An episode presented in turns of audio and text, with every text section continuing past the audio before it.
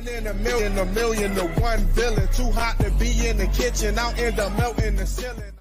What's up? What's up, Javi Lobby? Late night stream. It's been on my heart from the start.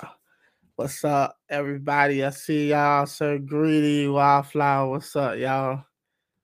I was supposed to be taking a vacation, but your boy can't stay away. so I figure if I'm gonna do a stream, I might as well do something that's like on a lot of people's mind.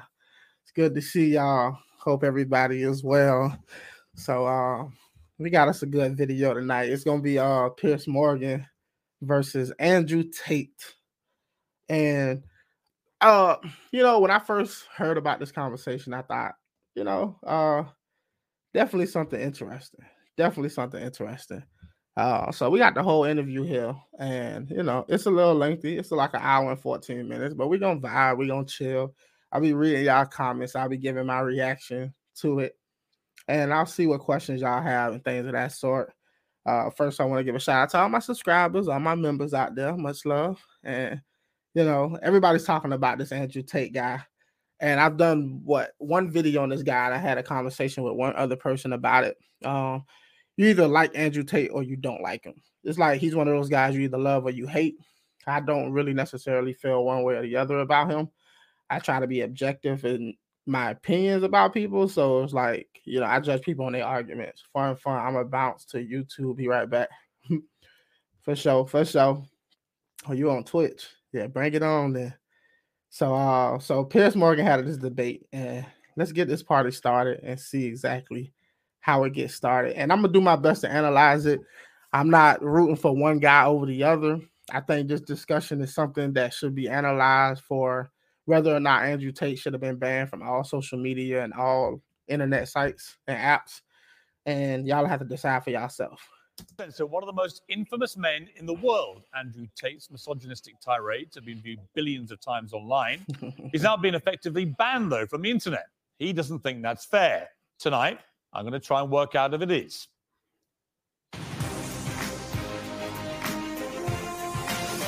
From London, this is Piers Morgan Uncensored. Well, good evening from London, and welcome to a special edition of Piers Morgan Uncensored. Andrew Tate, one on one. He's the most famous man you probably never heard of, with billions of views online. At one point this year, more people were searching Google for Andrew Tate than Donald Trump or Kim Kardashian former professional kickboxer. He was kicked off Big Brother in 2016 after a video emerged of him striking a woman. What they now both claim was a consensual sex game. He's since made millions as a pornographer and casino owner in Romania. But as his online. I think I would argue that Andrew Tate is probably getting much more, uh, much more recognition and exposure now that he's been banned from social media because before it was just him doing his own thing, mostly going on, you know, he would go on other people's shows and stuff like that. But now you got people of much bigger status actually paying this guy a lot of attention. So it might turn out that his band was actually more profitable or, you know, offered him a much better deal at the end if he's ever allowed to actually capitalize on all of it. No one should be banned. Even douchey people have their place. Laugh out loud. I agree, uh, especially when you have certain types of people who you know, promote violence and things like that. You have foreign countries who say some of the most horrible things on Twitter and stuff like that and still have Twitter accounts. I don't think Donald Trump should have been banned. I don't think Andrew Tate should have been banned. And videos that have made him notorious across the world, posing as a playboy with fast cars, cigars, weapons, and cash. He rants about his often scandalous views on women. Or instruct a female to provide sustenance. Cool. So I think my sister is my her husband's property. Yes. Tells young men they can get as rich as him by paying for his digital life lessons. I have a hundred business tips I'm going to teach you, which will allow you to make your own money instantly. But amid global media backlash, the net has closed on Andrew Tate. While millions still share his videos, he's effectively banned from the web, booted off Facebook, YouTube, Instagram, Twitter, and TikTok. To his fans, he's a misunderstood satirist and the victim of big tech censorship. To many others, he's a malicious misogynist. Tonight, I'll try and get to the truth. Well, some of the opinions Andrew Tate shares in his videos are undeniably deeply offensive. We're going to show you some of them on this show. I think you should see them for yourself, not simply hear what he says about them or what other people say about them.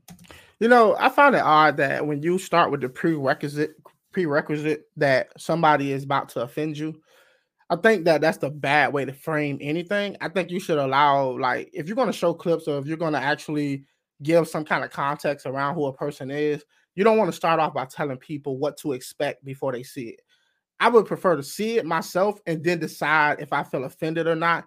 But also at the same time, who get who gives a damn if you're offended? Like that's life. You should be offended. People are going to disagree with you. People are going to say things that you don't agree with, and be an adult and accept it. But you also have the right to say offensive stuff as well. Something that you like might be offensive to somebody else. But when you give this like this foreshadowing of something going to be offensive, a lot of people will walk into what they're about to see and think it's offensive before they even know if they are offended or not.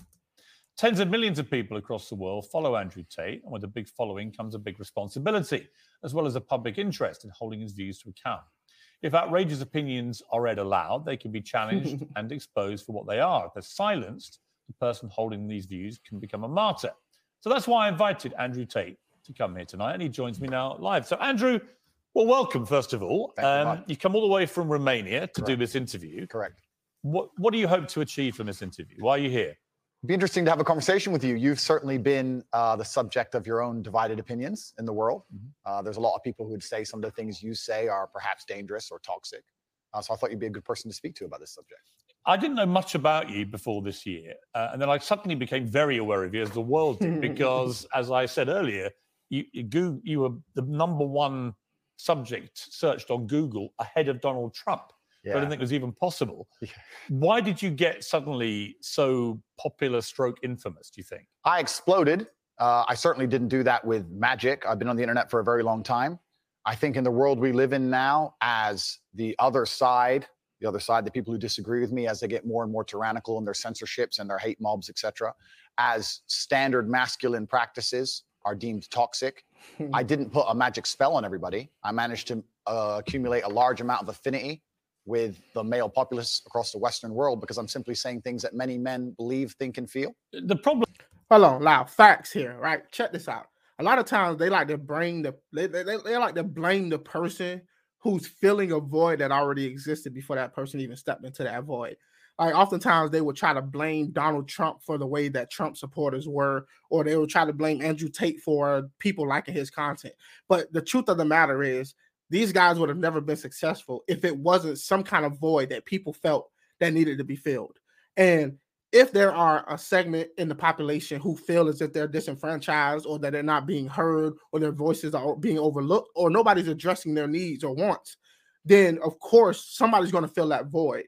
So this is this says less about who Andrew Tate is versus what young men are desiring and what they're not getting. And that's why Andrew Tate was able to fill his void in the in the very beginning. So I kind of really have to take the side of Andrew Tate here and say, well, there is a hunger for this. There has to be a hunger. Billions of people are like literally Googling this guy and trying to figure out who he is and listening to his content, there has to be a hunger for something that he's providing. Male populace across the Western world because I'm simply saying things that many men believe, think, and feel. the problem I would say is I want to play you just a, a, a clip off the top. This is from Joe Rogan, who's somebody I, I absolutely love. Sure.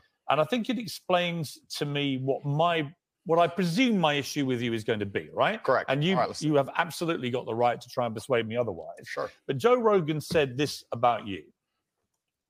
my 12 year old and my 14 year old asked me about Andrew Tate. And my what'd you say? 14 year old What'd you asked say? me- I said he's a legit world champion kickboxer. I go, I like him a lot. Why do you like him? And I was asking him. And They said he says a lot of funny stuff on on Twitter and TikTok. He f***ed up with the misogynist. Yes. Because if he didn't do that, if he just did the pro male stuff, So I thought that was interesting because when I've gone over everything that's been at the center of the debate about Andrew Tate, I come down with Joe Rogan in the sense that there's a lot of stuff you say I agree with. You know, I've got three sons in their 20s. It's not easy actually being a young male in the modern world. it's nearly impossible. I, I, I'll say this: it's nearly impossible for you to speak to young men and address some of the things that young men are going through in America without stepping on the toes of women. And the reason I say it's nearly impossible is because a lot of times what we consider to be traditional male roles have been deemed to be toxic masculinity in America and in the Western world. So the moment you start to tell young men that it's okay to be strong and it's okay to have certain standards and to seek certain type of women or whatever the case may be you're going to automatically run against this idea that what men are are naturally toxic and that's what we're taught. So i mean i don't see a way that you're going to be successful as somebody speaking to young men and teaching them to be better men by not stepping on the toes of the modern feminists and I, I just don't see anybody else who who's been able to do that successfully so far Um, and I think a lot of the things that you say about that uh, can resonate with them. The problem comes with the, I- I don't know, 10, 20% or whatever of your output, which on the face of it appears to be blatant misogyny. And when you couple that with your massive influence and huge reach, that is why the social media companies have decided to effectively cancel you. I don't believe in cancellation. I don't believe in censorship, particularly. That's why I've invited you to come on the show. Um, but I do think a lot of the things you've said are blatant misogyny. Do you, do you accept that?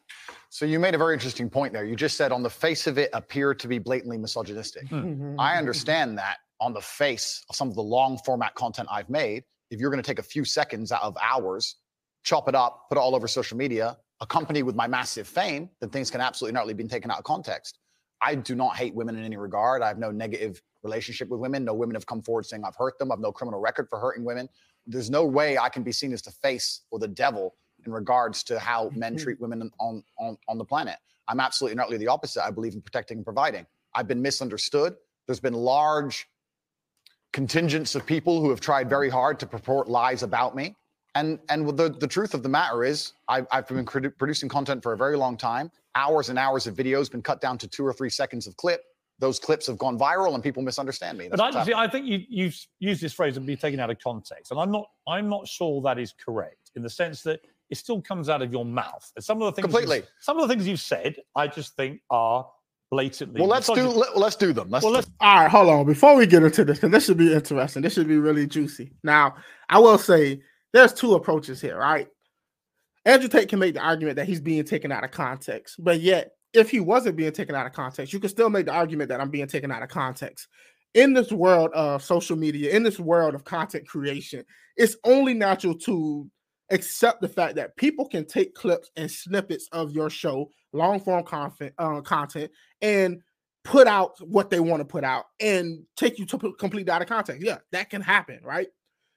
Now, on the other side, there are things that you can say, even if it's taken outside of the original long form content, that can still hold its own weight and still be considered a statement that you stand by. There's two ways to take this. Now, on one hand, Andrew Tate is somebody which I respect about him that he's willing to take responsibility for anything that happens in the world. I believe in complete ownership. That's something that you see in the military or things of that sort where people argue um, that we should take full responsibility for ourselves, right? And as a man, I think a man should do that. You cannot, on one hand, say that you take full responsibility of things, and on the other hand, blame the other people who took you out of context. And on the reason the reason I say that is because if you're going to say something that you know could be taken out of context, it is your responsibility if if you care. Now, I don't think Andrew Tate cares, which I don't think he should care if people take him out of context. I am talking to a specific audience. He's talking to a specific audience. His content is geared towards that audience. Now, if somebody who is not a part of his audience decides that they want to consume his content in short form or whatever, then if you cannot complain and cry and say this guy's a misogynist, if you haven't checked out his long form content and put things in context, and he shouldn't care about those people in anyway. But the problem is those people have now led to him being censored, and now he has to pay the consequences for that. But if he doesn't care, then I don't see a problem with it. let's, hear let's, them. let's go through some. Sure. Right.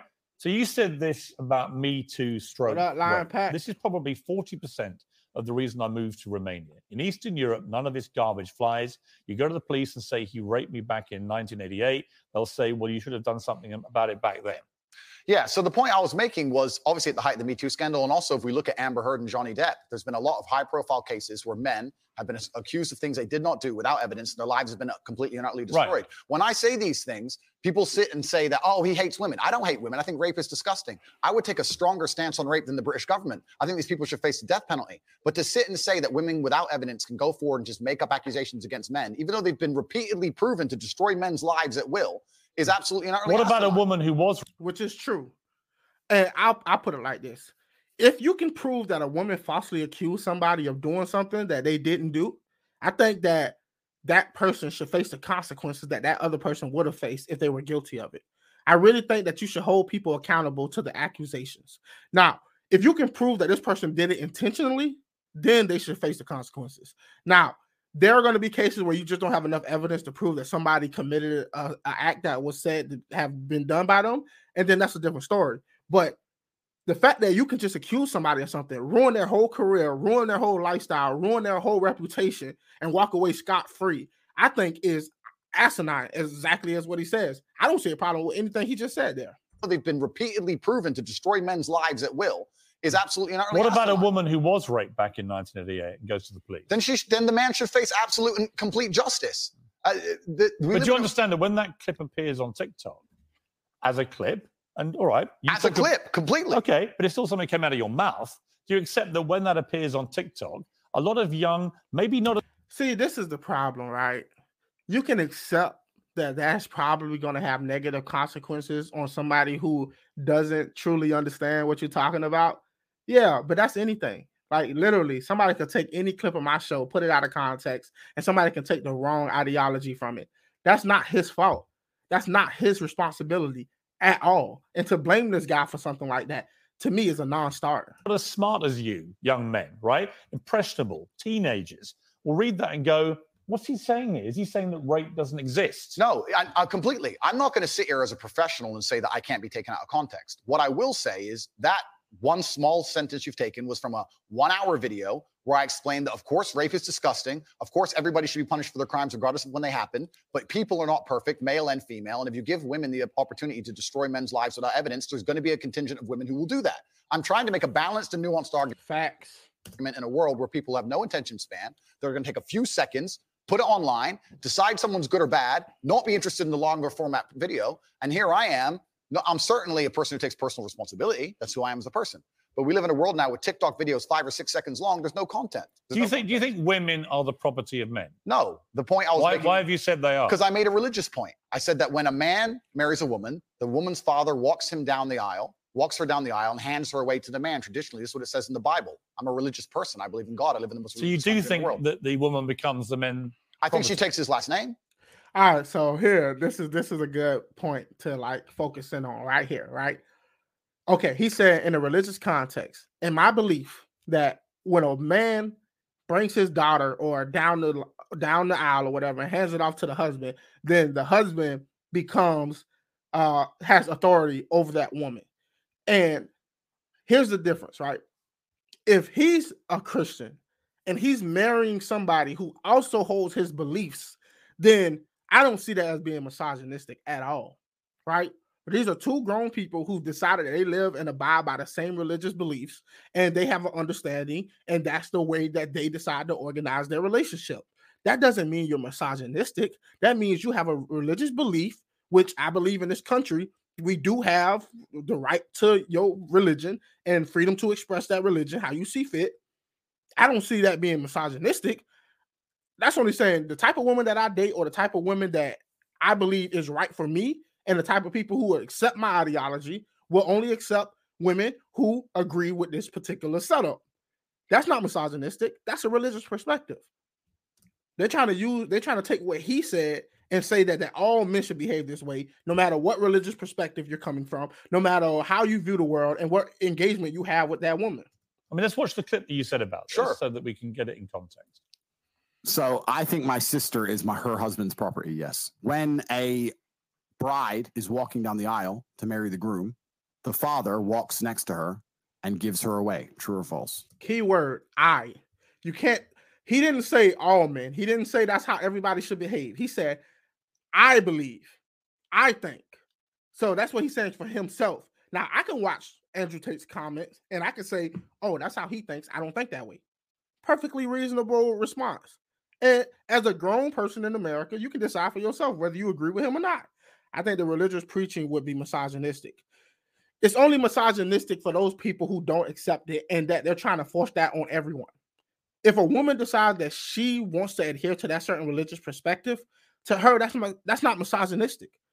How can we say that grown people should be able to marry who they want to marry, be who they want to be, and make their own decisions? Yet, if a woman decides that they want to adhere to a certain religious code that they believe was handed down by God, I don't see that as being misogynistic.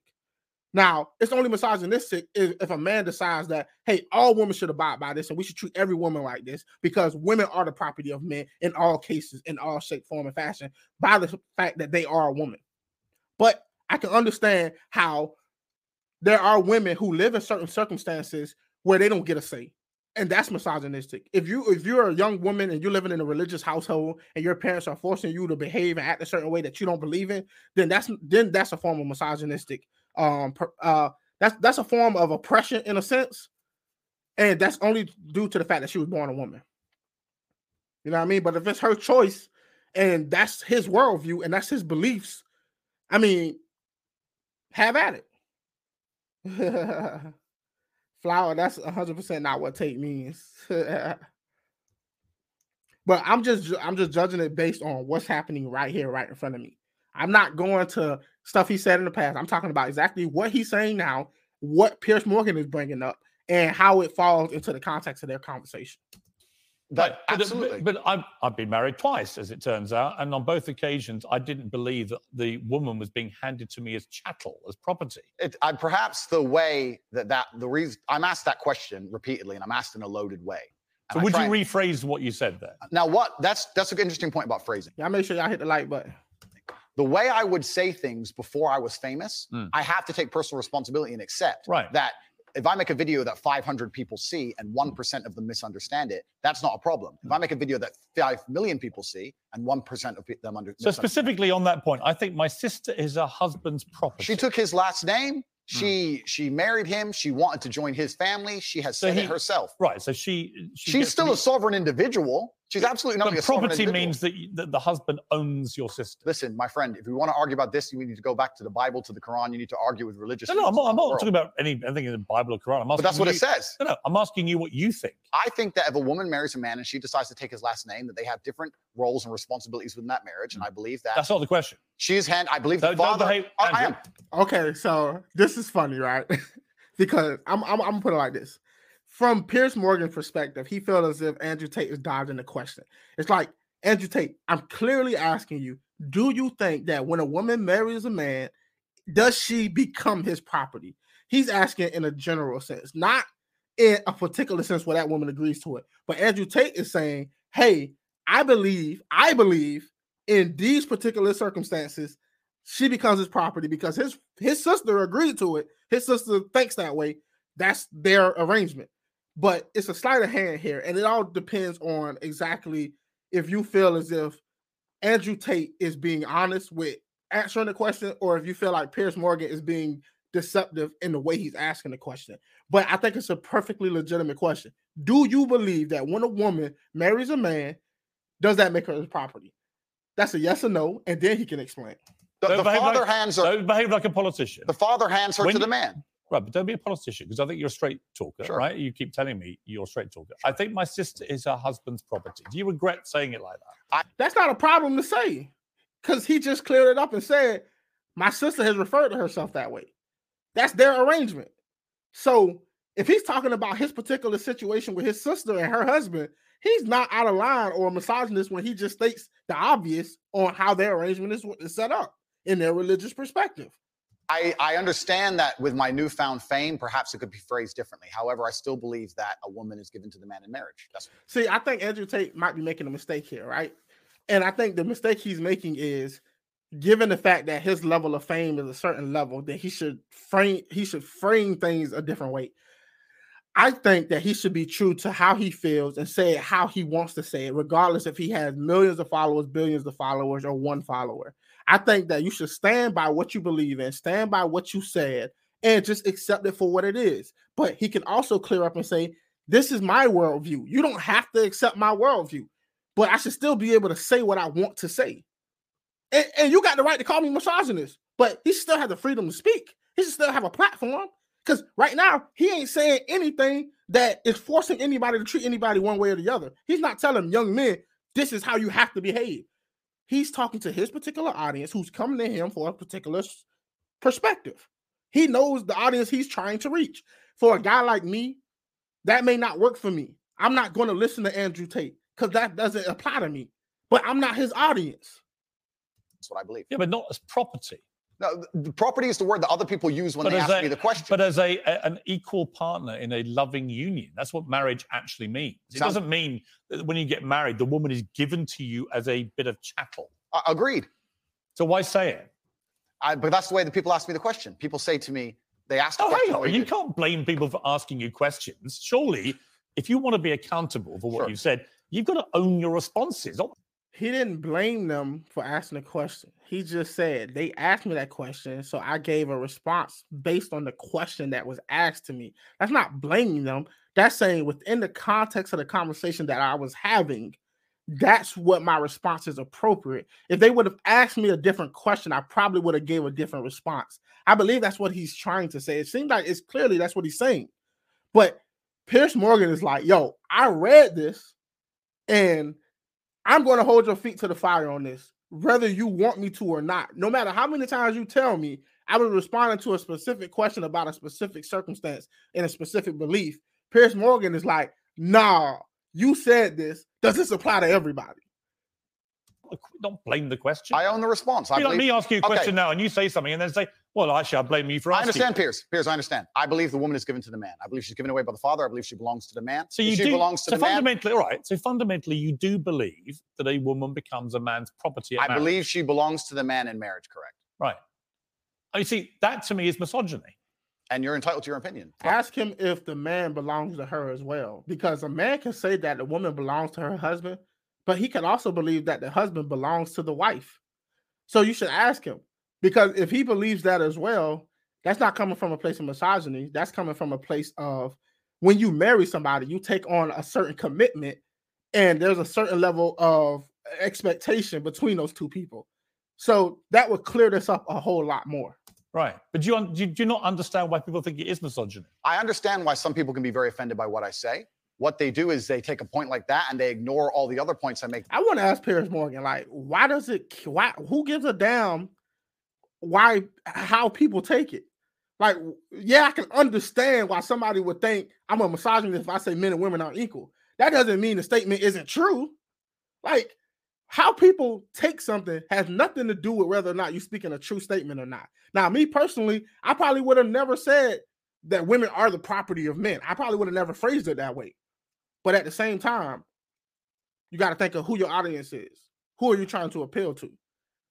But I think both of them understand. I think Andrew Tate understands this as well, right? That his words have impacts, and you don't necessarily know how it's going to impact. But the question should be, what are your intentions? Are you trying to make better men that are better for women and better for the world in general? And he can say yes. And then he can say, Do you believe that you're having that impact based on the type of words you're using? And then that's the question that Andrew Tate would have to answer. And then we would have to measure it based on the outcomes. But I don't think we have a proper way of measuring that. The other way Yeah, around. but that's why I've, that's why I've repeatedly asked you about that line to see if you've changed your position. But the reality is you haven't. It's not about changing positions. I'm a full grown adult and I stick by the things I say and I'm responsible for them. I Which is, which by the way, is fine. absolutely. But So- you, what you did say at the start of this little exchange, you said, you know, I wouldn't maybe say things the same way now that I did before I was famous. And yet, actually, you've doubled down and said exactly the same thing. on certain points, So that is what you believe. And that's my point. yes, I'm trying I'm- to work out. Look, I don't know you. We've Correct. just met, right? Yeah. I'm trying to work out who Andrew Tate is and what you actually believe. I, I don't want to twist anything at all. then let me make it very, very clear to the camera. I believe a woman is given to the man in, in marriage. I believe that. I also believe a man has a duty to protect and provide for her. I believe a man should lay down his life if something happens or his wife's life is threatened. Okay, so now here is the clear up, right? He think that men also have some level of responsibility, commitment, and duty to that female as well. it's not that when a man and a woman gets together that the man is the only one that's responsible for certain outcomes or certain responsibilities. The woman is beholden to that man. So she has certain level of responsibility and commitment to him as well. Okay. So in a sense, he believes that a man also has to give up or a man also has to provide. A man also has these duties. Now, is that him hating against men? Is that saying that oh, women deserve something from a man without anything in return? Like we we're trying to get rid of gender roles in, in this country in America to say that men and women are equal in all things and that men can do women can do anything that a man can do and a man can do anything that a woman can do and there's really no difference, which is not true, right? And when you live in a culture where everybody is hyper focused on making men and women seem to equal in all shape, form, or fashions, it, it, it's only natural that somebody's going to come along and point out the obvious. And he resonates with young people who understand this. And everybody can see it, but we're pretending as if it's not true. And the moment somebody decides to tell you exactly what it really is, I can understand why a lot of women might feel like he's being a misogynist because they may feel as if whatever he's promoting is causing men to not see women as being equal with men in all things. But sorry, sad, but that's nature. I believe that men, women, women and children first are on the lifeboat, lifeboats. But men, I believe that men. But, but a man I- doesn't own a woman it's not. No, it's unless okay. they literally buy them as a slave. Well, obviously, we're not talking about that. We're talking about religious biblical marriage. We're talking about something else. Yeah, but I'm look, I'm a Christian. I don't believe that I I I, I own my wife. Do you believe your wife was given away to you when she took your last name? I believe that there is a process where a, a father traditionally walks his daughter down the aisle and hands his daughter to this man, and they stand there and become a union of two loving So people agree. in a partnership. No, there's no ownership involved. I didn't say. He's not, he's not selling her. The father of the bride isn't selling his daughter.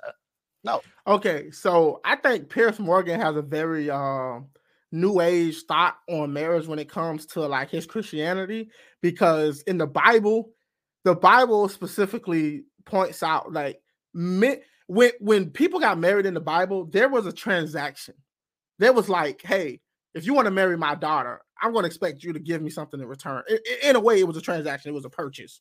And in return, that guy felt as if, okay, now this woman becomes mine and she is under my purview, under my responsibility. It's my job to make sure she's protected, to make sure she's safe, and to guide her in which way that she should go. You know, the Bible says when a man marries a woman, a woman, uh, a man should guide her in which way she should go. I mean, that's the traditional biblical um, representation of marriage. Now, whether I agree with that, I don't have to agree with it. But in the context of Christianity, as a Christian, I would think that that's the traditional way of seeing marriage, and that's what Andrew Tate is um is describing. Oh, absolutely. That's But what property bec- means. It's she not- becomes a member like of your house, family. Is it? I think we're arguing over semantics.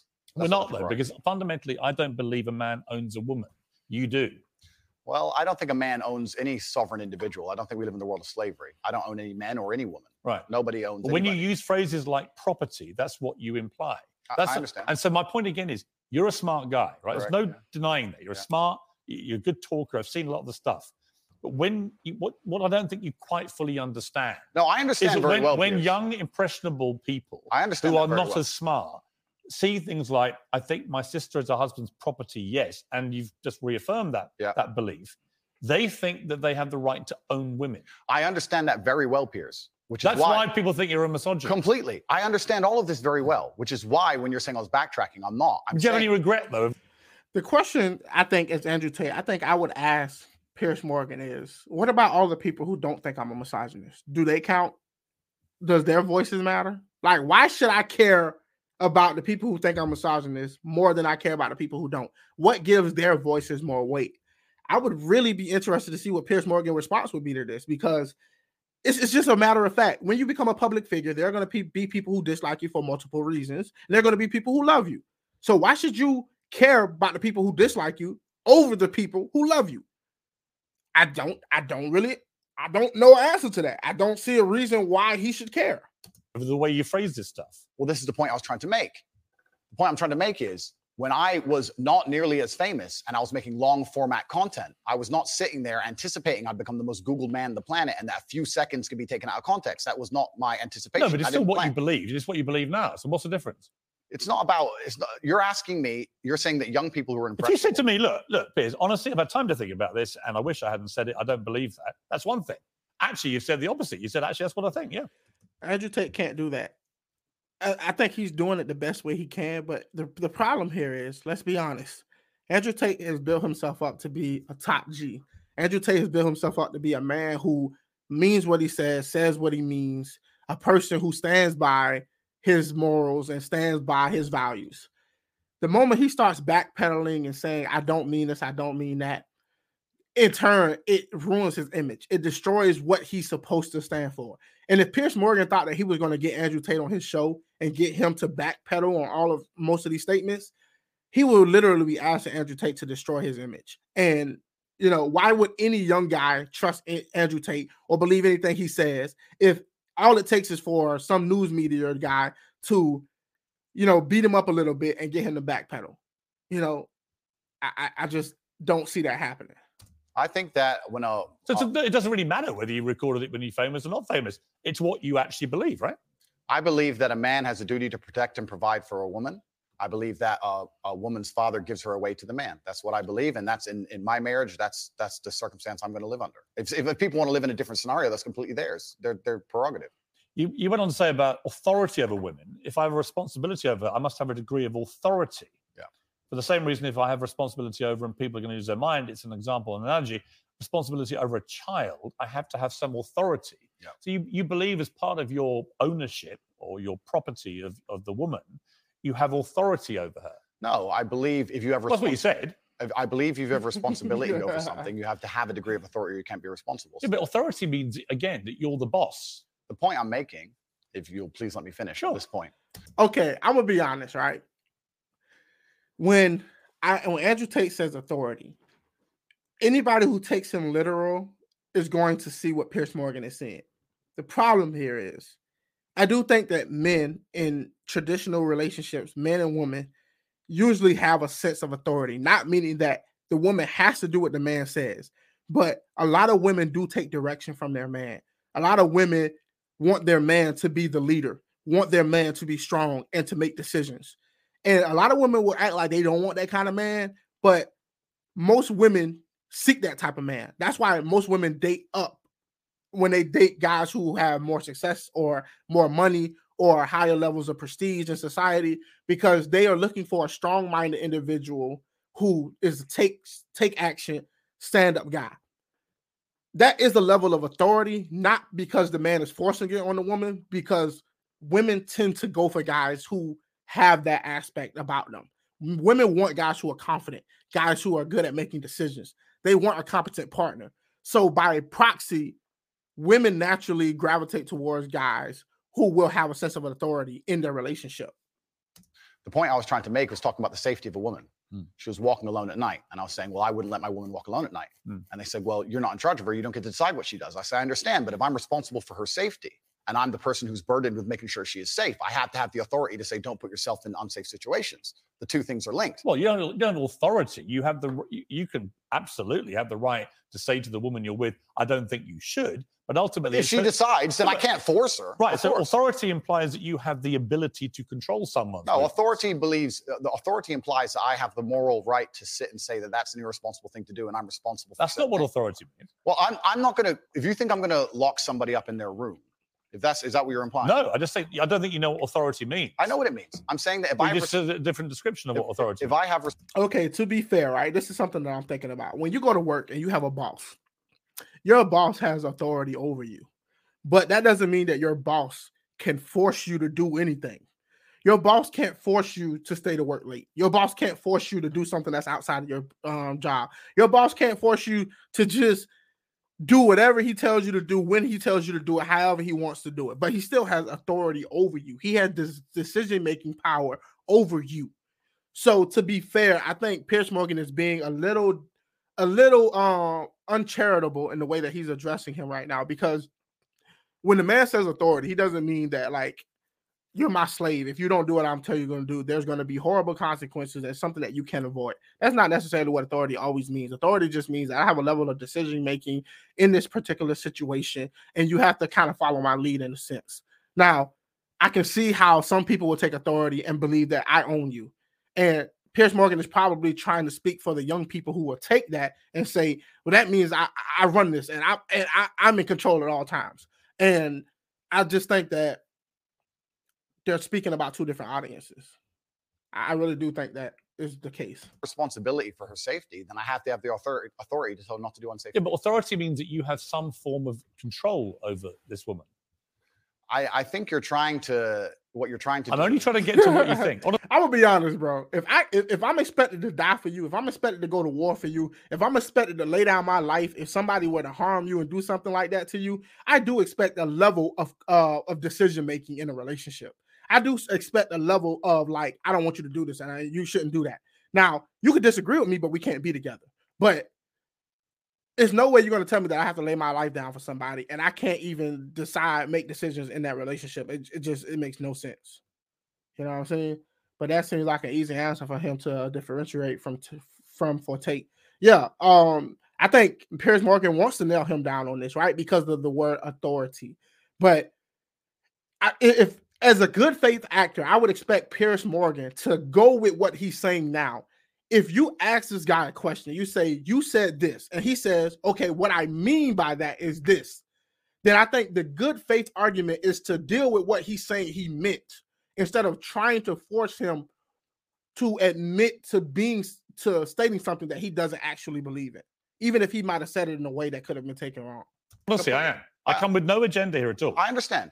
And I'm explaining very, very clearly. Hmm. If I have responsibility over said subject, I have to have authority over it. So let me say you have children, right? Right. You have responsibility for them. No, I have I have legal authority over my children. That is very different having legal authority over my wife or my female partner. completely. But the point I'm trying to make, So you accept that? I, I accept that you, Because you used the analogy of responsibility for a mm. child. my friend, these are these are very These are actually really important things. they're Andrew. important things, but you introdu- you, introdu- you interrupt me every five seconds. So it's hard for me to actually explain my point. point I'm making here is very simple. All right, now look. When when two men are engaged in a level of a disagreement, there's always this element of threat there, right? now I get that they're on a TV show or something of that sort. There ain't no real threat there, but to have two men go at it like this, it, it's, it's it's it's entertaining to see, you know, because it looks as if Andrew Tate is getting very very annoyed, and it also seems as if Piers Morgan is getting very annoyed as well and both of them are feeling as if the other person is dodging or trying to trap them in some shape, form, or fashion. You have children and you're responsible for their safety. Mhm. So you're going to have authority to say, don't go out at night, perhaps because you want them to be safe. I have legal authority. You have a legal authority. Yeah. Legal authority.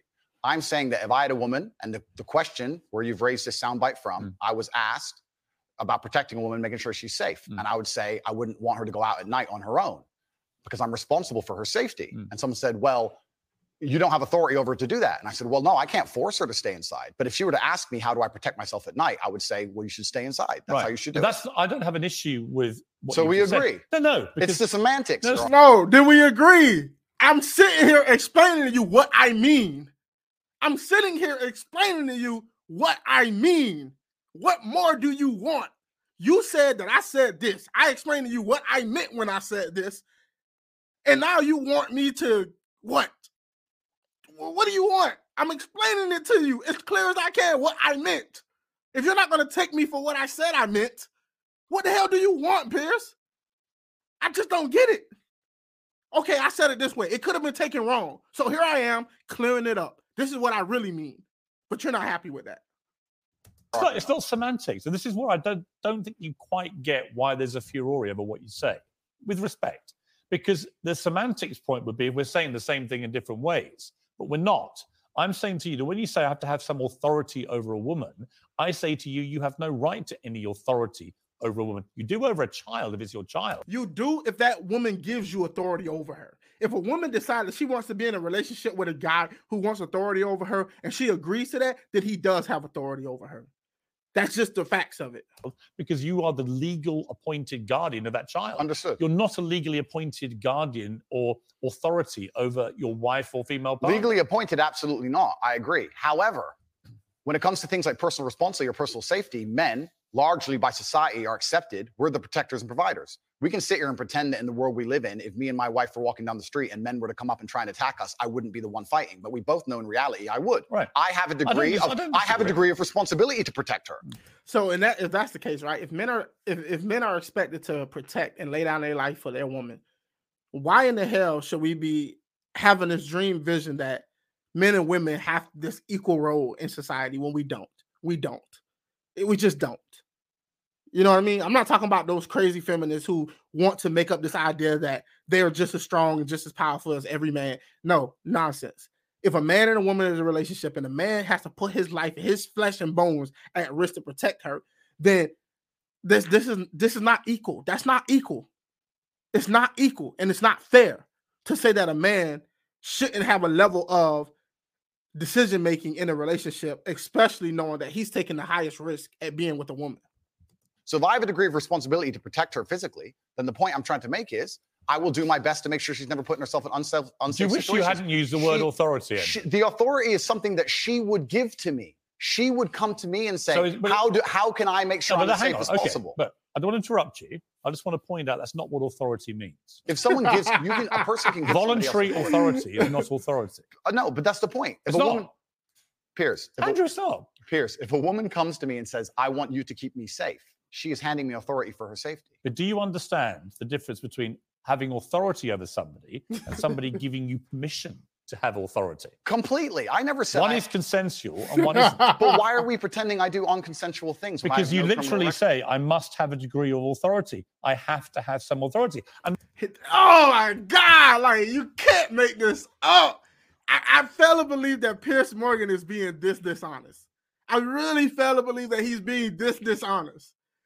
What he saying, okay, if, if if me and a woman are going to get together, and we're going over what it is like being in a relationship together, and I say, in order for a woman to be with me, I have a ha- I have to have a certain level of authority. What I'm doing is setting requirements around the type of woman that I'm going to date. And if a woman wants to be with me, she has to accept those boundaries, just as if she has to lay out what she wants in a relationship, and I have to accept those things to be with her. So if a woman says to me that she has to have the authority in a relationship, I have a decision to be with her or not. And if I do decide to be with her, then I have to accept the fact that she has a level of authority over me. All he's saying is, if a woman wants to be with me, I have to have authority. So any woman who wants to be with me, that's the terms of the conditions. There's nothing wrong with that. Because as a consenting adult, a woman can agree whether she wants that or not. The point Only if I'm responsible for her safety. If I'm not responsible for her safety, I don't have authority. if your position now is that with her permission, I would like to have authority when we go out at night to protect her, that's a different That was thing. always my position. But that's not what you said. But that was always my position. So, so again, I simply say to you, do you? It do is wi- what I said. Do you wish you'd phrased it a different way? No, because we're talking about long format copy where I'm talking about a woman who has come to me and said, You're responsible for making sure I'm safe. I said, Well, then I have to make the decisions. When an 18 year old boy reads, I must have some authority Okay. over a woman. What do you think? He, See, Piers Morgan is confusing the fact that somebody's going to clip this man content, put it out of context, and that kid is going to read it and hear something else. Once again, that's not his fault. You can't stop people from doing that. If you if you want a content creator to be responsible for everything somebody takes out of context and clip and put somewhere else, you literally won't have any successful content creators. Because boy, is that the hardest thing to do especially when you're talking about real life circumstances and situations, especially when it comes to relationships between men and women or politics or anything of that sort. We see this time and time again. We see politicians, they'll cut clips, something that another politician did, and put it in an ad and say, this person believes this, or this person said this, and that, and third, and take it completely out of context. We saw that with Donald Trump. When Donald Trump said it was good people on both sides, we saw people only take that and com- and completely miss all of the context that was around it. Like it happens. You cannot be a successful person in the world of content creation and expect somebody not to clip your content at some point in the future and spread it to people, and people take the wrong impression about what the conversation was actually about. 18 year old boy reads, I must have some authority over a woman. What do you think he thinks? Well, I understand that. Yeah, and I said this earlier when you tried to say I was backtracking, which I'm not doing. I No, understand. no, actually, I'm not. I don't want to. Okay. I'm not trying to gotcha you. Cool. I'm trying to work out exactly what You you are I trying to understand that with massive fame comes massive responsibility. I understand that a percentage of the population are always going to take everything that's said by anybody out of context. Would you change the wording of what you said? No, I would just encourage people to watch my long format copy and understand it Would you tell an 18 year old boy you don't have authority over women? Absolutely. You would unless, say that? unless a woman comes to him and says, "You're responsible for my safety. Please make sure keep me safe." Like I my see. woman Now says- that Andrew. Tate, I can sign up to. Well, then we agree. Yeah, but All right, then we agree, right? On to the next subject. I don't agree with what you said before. Because you're taking Oh my God. Piers Morgan is stuck on what he said before. Even though the man didn't explain. Even though this man didn't explain this thing like three, four times over, this man, Piers Morgan, is still like, but what you said before. you gotta be kidding me right now, bro. a soundbite from a two-hour yeah, but you haven't been taken out of context because I read you the entire sentence. It's very. Well, you've ignored all the context around the sentence, my friend. Y- You can't ignore a sentence that says, "I must have a degree of authority." But you can when the, there's a two-hour Oh my god, literally. You know how easy it is to take that out of context? Like literally. If I say it right now, I'm like, yo, you know, in my beliefs, I believe that a man is the head of the household. And what that means is I'm only willing to date women who accept that. So if you're going to be in a relationship with me, I must have ultimate authority in the relationship. Now, if you just clip that and say, if you want to be with me, you I must have 100% authority in the relationship. You can't take that out of context. Literally, it's not even hard to do. And plus, when I'm here to give you context, you're still not accepting it. You're still not accepting it. You can't ignore a sentence that says, "I must have a degree of authority." But you can when the, there's a two-hour conversation where a woman is telling me if she makes me responsible for her safety, and me explaining, well, if I'm responsible for your safety, I have the authority to make decisions. So Do- do yes, do you've you think- ignored all the context. Do you respect women? Absolutely. Why wouldn't I? Do you think that 18, 19 year old woman I don't even think that you should say I respect women. Like I respect some women. Like you don't have to respect everybody. You don't have to respect some men. Like what do you mean when you respect women in general? I mean like I respect people who respect me. I don't have to respect anybody. Respect is not something that you just automatically get for somebody. But like you should respect somebody if they don't disrespect you. But to say I respect women, it's like, well, I mean, do you respect all women? Probably, probably not. There are probably some women I don't respect. Eh, It is what it is. There are some men that I don't respect. It is what it is. It's like you don't have to sign up to these bumper sticker ideas. Are more attractive than 25 year old woman? I think there's attractive people. Uh, that's that's a loaded question. I don't know. Well, it's not really, is it? I, I can't. know sit- why I'm asking it? Of course I do, but I can't sit Well, here and for say. the benefit of viewers who don't know why I'm asking, you said this. In general, this is also one of the reasons men find youth attractive. You want to blow up the internet? I'll blow Piers Morgan said he doesn't have an agenda, but let's be honest. When you go and you find everybody's most controversial phrases and tries to pin it on them, like he went and found all the controversial things. He's not gonna go find the the the, the, the videos of Andrew Tate when he says something that might have been positive or good. He's not reading those things off. He's reading all the things that are controversial. So his job, his intentions right now is to nail him on the things that he considers to be misogynistic or hateful or whatever the case may be. That's an agenda. general. This is also one of the reasons men find youth attractive. You want to blow up the internet? I'll blow up the internet right effing now. The reason 18 and 19 year olds are more attractive than 25 year olds is because they've been through less dick. People say, oh, you can't say that. yes, I can. A 19 year old is more attractive than a 26 year old woman. And I'll tell you why. Because that 26 year old has talked to more guys, been to the club more times, been effed and dumped more times, more arguments, more mess, more for me to clean up. That is misogyny Why? because you are encouraging a mindset about 25 year old women that makes them sound out to be That's not misogyny. That's that's probably ageism. That's probably like if I said old women versus young women, it's not that women in general, it's a specific age category that he's literally going after, right? So it's more ageism than it would be misogyny. Now, do I agree with his statement? No, I don't. Uh, there are plenty of 25, 26 year old women who are like virgins or probably only had one or two partners. He's probably speaking in a more generalized term that older women tend to have more partners, been through more things, and are less likely to be better mates because of the scars and the wounds and all of the baggage that comes with it. Now, whether you agree with that or not, in general, that probably is the case. Not saying that 25 year old, 26 year olds aren't good lovers or somebody you should pursue in a relationship. Just saying that the older somebody is, as a man, like if you're a 25 year old man or 30 year old man, you're more likely to have been through more partners or you're more likely to have been through more relationships, had your heart broken, or been through something that really scarred you that you're going to bring over to your next relationship. Now, as far as the whole sexual aspect of it, I don't think that really matters. But when it comes to the emotional trauma and uh, a lot of the bad habits that people pick up in relationships, the longer you live, the more likely you are to have gone through those things. infinitely less desirable than 18 19 year olds and having effectively been having too much sex to be taken in a more respectful way. That would well, firstly, even if that was the case, that wouldn't be misogyny. But what did you mean by what you said? That's not misogyny because it's not anti-women. I'm, I'm saying that an 18 or a 19 year old woman would be more It's desirable. pretty anti-25-year-old woman. Anti 25 year old women we can argue, but not misogyny. Well, that's misogyny then, That's, no, no, no. It's not. Well, being anti any woman at all is misogyny. Not when I'm not when I'm saying that women are beautiful and attractive at a certain age and saying the age. You're saying 18, 19 year olds are more attractive than 25. Well, then ageist perhaps, but misogynistic absolutely. is that not. what? But you just accepted it was misogyny. No, I didn't. You said it was misogyny. I'm telling you no. How the hell did Piers Morgan just say you just said it was misogyny?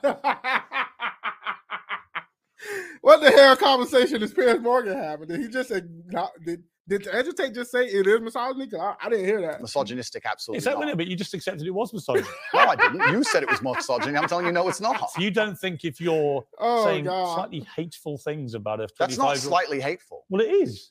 You think you, you say that to a woman's face if she's 25? It's not slightly hateful. When So you're, would go up to a 25 year old woman and tell her exactly what I just read out. why would I walk up to a random 25 year You old said woman? it. bro, you gotta stop it, bro. Bro, the Morgan just asked this man, would you walk up to a Bro, there are, there are things I would say with my homies that I would not say in front of women. And it's like, bro, why would anybody walk up to a 25 year old and literally just tell her some shit like that? boy, Piers Morgan need to stop it, boy. public And on the that. internet and it's been listened to and watched by millions and millions of young Correct. impressionable boys. Correct. There was a large panel. There was a conversation. There was hours longs of conversation. There were feminists attacking men for toxic masculinity and attacking me and saying things. And I said things back which were going to But I think, them. see, I'm, I, so, which you've done yourself a, a bunch of times. I think a lot of allegations of toxic masculinity are not toxic. correct. I do think that kind of uh, sentence that I just read out, that, that paragraph, is actually toxic. If you genuinely mean that, and you say you wouldn't say it to a woman's face, but you said it in public about women of that age, I'm gonna be honest, right? I'm gonna be honest. If somebody asked me, they were trying to find uh, a suitable mate, somebody that would be a good partner, somebody that they can like, you know, develop a strong bond with. I would say that if you want to have a relationship with somebody and kind of mold and shape that person to be a better wife, I would say find a younger woman. Now it depends on your age. I wouldn't tell a 60 year old to go find an 18 year old, but if you're 25 or something like that, I would say, hey, maybe you might want to find a girl that's like 19, 20 years old. It's like because she hasn't been scarred, she hasn't been wounded, she don't necessarily know exactly what all she likes. And then you can introduce her to the type of guy you are, and y'all can grow and y'all can shape and mold each other, and it'll be better off that way.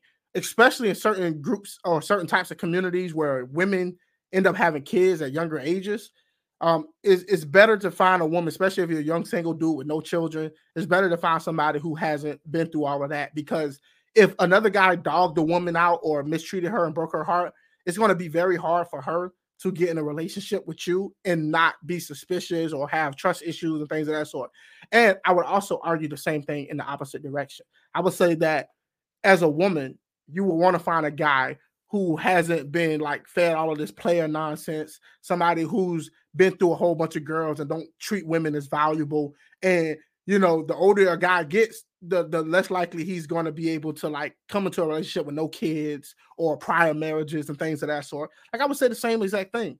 But I guess Piers Morgan argument is how you say it and not that you're saying it. But it does seem like Piers Morgan doesn't like the fact that it's even being said. that. And you say you wouldn't say it to a woman's face, but you said it in public about women of that age. I do think that's misogynist. And I think you probably do too. I don't think it's misogynistic. I understand why it can be insulting. To You wouldn't people. say it to a woman's face. I'd well, it depends. You're making out like I'm walking around the street going up to random twenty. Well, 25. effectively, you're doing it to tens of millions of people online. There's no difference. Not at there? all. We're discussing a topic. We were discussing the, the ideal age of a man. Should should young boys, right, in their teens, are you comfortable that they would have that mindset? Be honest. I think that young boys in their teens lack life experience. They lack nuance, and they need to be very, very careful what they're digesting online, whether it's my content or anybody else's. I Yeah, but think you know for a fact millions of them are digesting exactly what you're saying. completely the entire internet to a degree. I think any any subject you can find, there's going to be a whole. Heap See, I, of I come back to the Joe Rogan thing, Andrew. Is that a lot of what you say I agree with. Yeah. Right? I do, genuinely. I've read a lot. I've read a lot of stuff you said. A lot of the stuff But you you're not gonna bring I any think of that got a good point, right? So we agree about a lot of things. But when I read that kind of thing, I'm like, I just, how much of that is you? How much of that is some act? Do you regret saying stuff like this? I don't. And actually, do you see it as weakness to admit you shouldn't have said something like that? no, I don't live with regret. I, I'm not gonna lie. Let's be honest, bro. Let's be honest. If if Andrew Tate would have said some of the same things that he said, but he would have said it in less controversial ways, I doubt he would be as big as he is. Like for some reason, people crave shock value, and he he's very good at shock value. Like whether you agree with what he says or not, the fact is that he's very entertaining. People tend to gravitate towards him because they're going to be excited and entertained by him, and he would not be as successful as he is if he was he didn't have the level of shock value that he has. Let's be honest. Donald Trump would have never got where he was if he didn't have that shock value. You know, people love Donald Trump because he was entertaining. Now, if you don't like the fact that entertaining people tend to gather a lot of people and support them, that's just a human condition.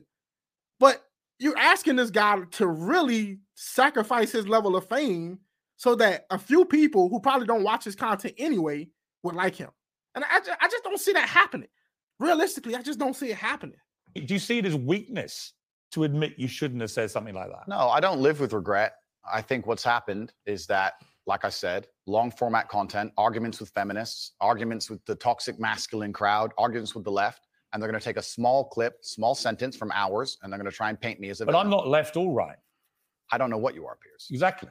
That's my point. No, I- but that's my point. And I understand. And and you're doing exactly as I knew would happen on this interview, which is because you're a busy man. You're not going to watch hours and hours and hours of video. Actually, I have watched hours and hours of video, and I'm going to come to the stuff where I agree with you, and I'm going to come to the stuff about your censorship, which I have issues with. So this is, you know, it's a long interview, right? Sure. I just thought off the top, you said to me, and you were quite bold about it. Well, go on, then let's go through these. And you and you should keep going. I will sit here and stand by what I said. I believe that on man. that, on that, I just read to you. Then, Yeah. Do you wish you hadn't said that? I understand how it's been misconstrued. I understand how it's been weaponized against me. Do Hmm. I regret it because it's been weaponized and used against me? Well, that's slightly annoying.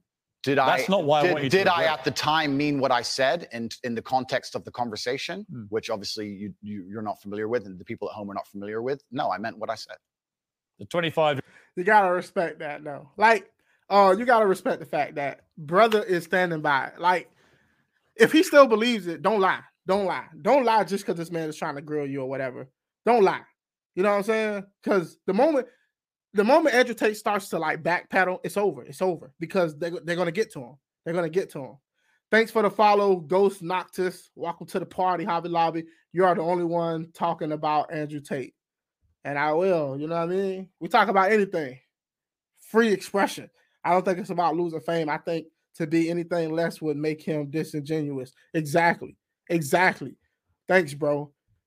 And look, believe it or not, they putting so much pressure on this man. They put so much pressure on this man. How can you it even if Andrew Tate changed his mind, I would argue that he shouldn't even tell him that he changed his mind because it'll never be genuine. The moment he starts to backpedal, everybody's going to assume that he's only backpedaling because they're coming after him. And that's exactly what they want. They want to make him, they want to lower his status amongst his fans. Because let's be honest, the people who don't like Andrew Tate don't give a damn about his content. They don't care. They're not going to pay this man anyway. He has no incentive to please these people. To say what? Oh, put me back on the internet? Put me back. The man is already a multimillionaire, as far as I know about him. He really has nothing to lose. He only has something to gain. It's, it's just like, bro, it's like, bro, the man said I said this, and it's like in the context of the conversation that I was having, I'm trying to explain the context to you, but every time I explain the context to you, you just overlook that and try to force me back into the position that I'm telling you. Look at the context, bro. year old women they've just talked to more guys, been to the club more times, been effed and dumped more times, more arguments, more mess, more for me to clean up. Well, there's a whole much there's a whole bunch of context and conversation around that that's been missed, and I I don't encourage. think I'm missing much context. well, I, It's I, I encourage people who are interested to go watch it. Right, but I mean, I'm just So he should ask, oh, Andrew Tate. I, I don't know much about Andrew Tate as far as his debate skills or how he uh addresses like controversy when he's in the heat of uh, d- debates. I haven't watched a lot of his debate content, but I would have definitely asked Piers Morgan, okay, since you understand the context, can you tell me the context? Explain the context and then tell me what I said within the context, and then I'll explain to you if I mean it or not. Let's see if if Piers Morgan actually did his due diligence and understands the context. Because he said he does. So put him in the hot seat, Tate, and say, okay, what's the context? And then once he explain the context, then we'll decide for ourselves was it appropriate or not. Just read out three sentences on the bounce there. I don't think there's any context I'm missing. I mean, you you made it pretty clear what you think about the difference between 18 and 90 year old women. I wasn't talking about myself, even. I was explaining, I was talking with a Muslim guy who was on the panel, and he was explaining how youth is very valid, valued in most parts of the world, Mm. and why virginity is valued in most parts of the world. The feminists were arguing against it. And I was sitting there, actually, very much like you, a mediator Yeah, between the two, heard. Wow, explaining wow. why in most of the world, still today, perhaps not in the Western world, virginity is coveted, youth is coveted in most of the world and, per, and throughout all of human history. And I was sitting there making the point, explaining why in certain parts of the world they think how they do. Well, even though it's of the world- even though it's very different to the Western world. So I was making a point, mediating between two groups very similar to yourself. The conversation has been misunderstood. They've taken this clip of it and it's been weaponized and used against me. I understand that is because I'm now the most famous Google person on the planet. It's inconvenient, sure, but I'm definitely not a danger to women in any regard. I mm. date women 25, 26, 27 years old all the time. None of them are offended by the things I don't think say. you're a danger to women. Of I think the. I think the danger, if it, if it concerns you, the danger is the influence you have on young men to have this kind of mindset about women. It's not Andrew Tate's responsibility to raise these kids. It's their parents' job to raise these young kids, right? Which what what we often do sometimes in society is we pawn off our responsibility to these figures. I wouldn't tell a young person to follow everything that a, a, a- politician says or everything that a celebrity says. I would if I if I had a son 18, 19, he should be listening to what I have to say, right? We should be having those conversations as father and son or whatever the case may be. You're trying to make this man the father of all these people, and that's not his job. That's not his job. We have to stop trying to pawn off our responsibilities to these figures because believe it or not, if you're a parent and you're allowing your child to just listen to the internet unfiltered, it's your problem. It's your fault if your child walks away with the wrong ideas. It's like, come on, man. This man makes content. He for a specific type of audience. And now you want him to you want him to pander to a bunch of people who don't even like him? Why? Give me a good reason. And that's really where I'm trying to get to what you really believe and how much you've just shot off because you think it's like entertaining and you haven't really given it much thought. And whether now you're a bit older and you've had all the fallout, whether part of you is thinking, actually, if I had, as Joe Rogan says, if you hadn't said stuff like this, you'd probably still be on all these platforms. You'd be massively more popular, massively more famous, massively richer. So I'm really just trying to get to on the blatantly misogynist. I agree that we should be having this conversation. I agree that Piers Morgan can hold his feet to the fire. But what I do not agree with is when a person is trying to explain to you what the context or what they mean, I expect you to deal with what they're telling you they mean instead of trying to force them to deal with something that they're trying to explain. Like he is trying to explain to you what he meant when he said something. But instead of Piers Morgan dealing with that, he keeps trying to bring him back to the original statement that was cut from the long form context. It's like you're not getting anywhere like this. This is this is not the way to interview somebody and try to get to the bottom of something. It's not effective.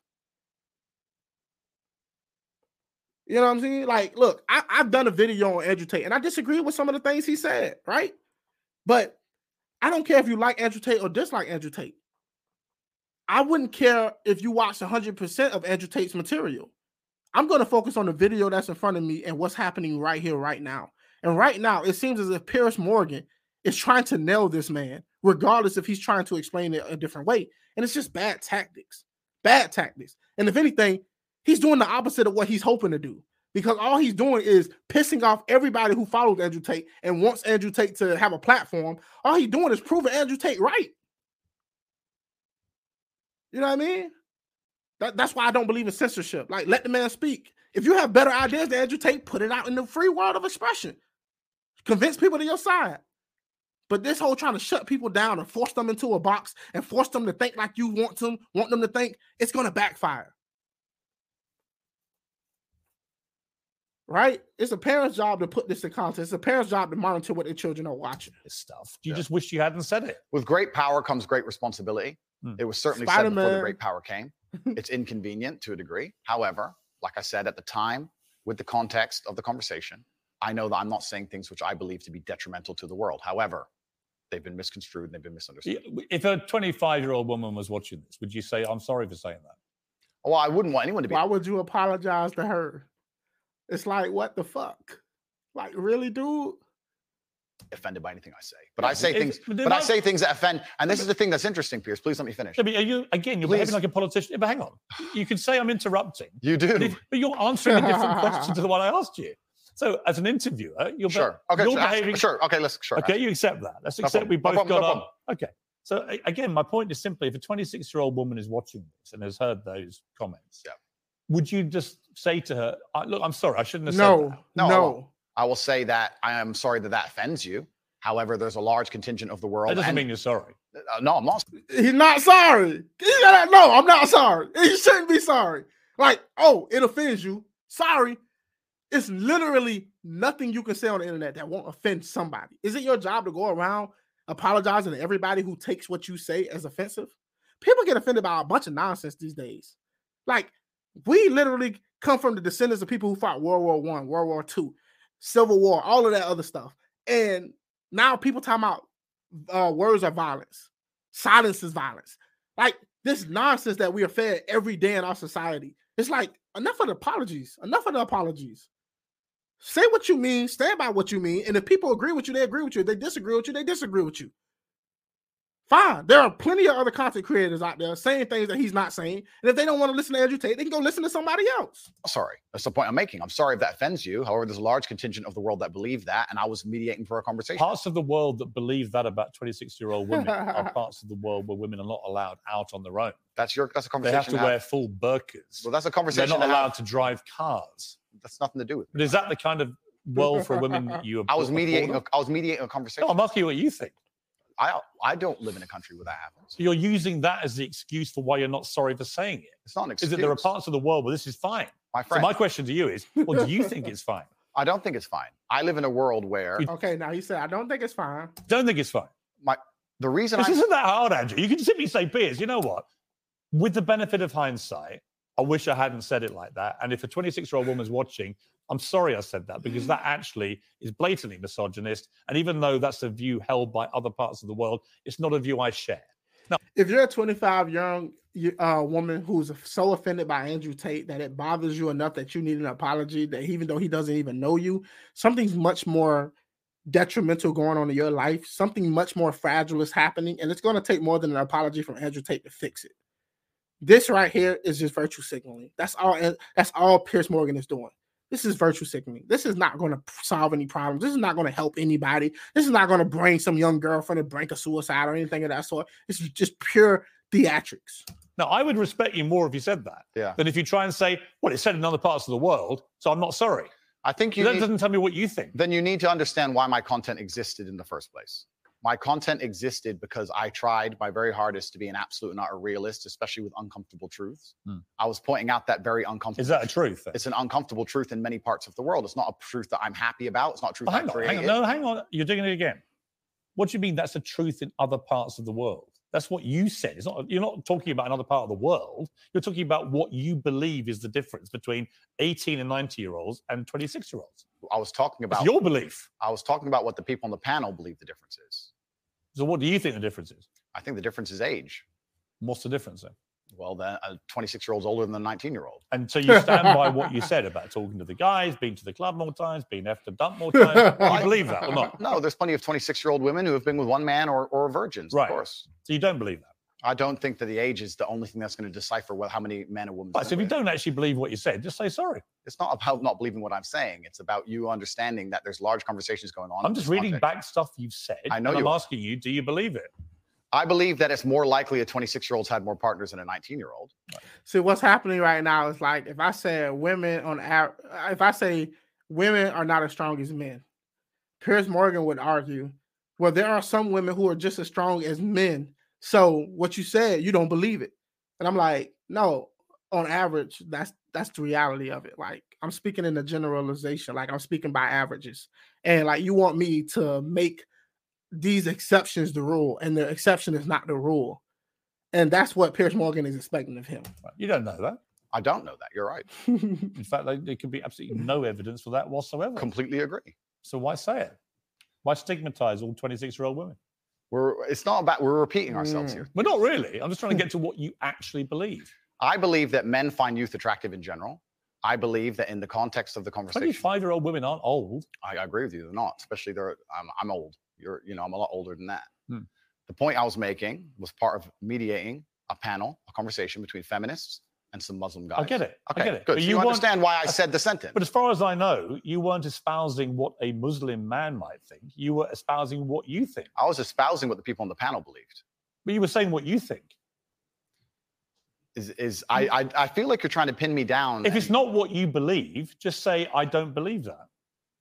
what part wouldn't I believe? Well, you tell me which part you don't believe. There's the sentence. Which part would you now say you don't believe? I believe that 25 year old women perhaps have had, because they've been alive longer, maybe have had more partners, but I don't believe that makes them a bad person. Right. But you understand that the way you phrased it makes every 25 year old I feel a understand. bad person. Okay, he just told you what he believed, right? So if, if I'm mistaken about something, if a person said something 10 years ago, five years ago, three years ago, somebody said something last week, and I'm asking them today what they believe, and they tell me what they believe. Which one should I take? Eh, which one should I take? Should I take what they said last week or a month ago over what they just said right now? That's the question you got to ask yourself, right? You got to ask yourself that. person. Uh, no, I don't think so. Of I course you do. You're not stupid. Ad. Come on. Piers, Andrew, you're not stupid. You know what that sounds like to any 25, 26 year old woman. completely. And you're Right? So you have maligned every 25, 26 year old woman with that statement. And I'm simply asking you to all those who are not of the type of women that you've described it, are you sorry? I don't want anybody. to- Why- Why is this grown ass man sitting here begging this man to apologize to a bunch of hypothetical women who might be upset with uh, Andrew Tate to fall in that category? Like, bro, really? Literally? Seriously?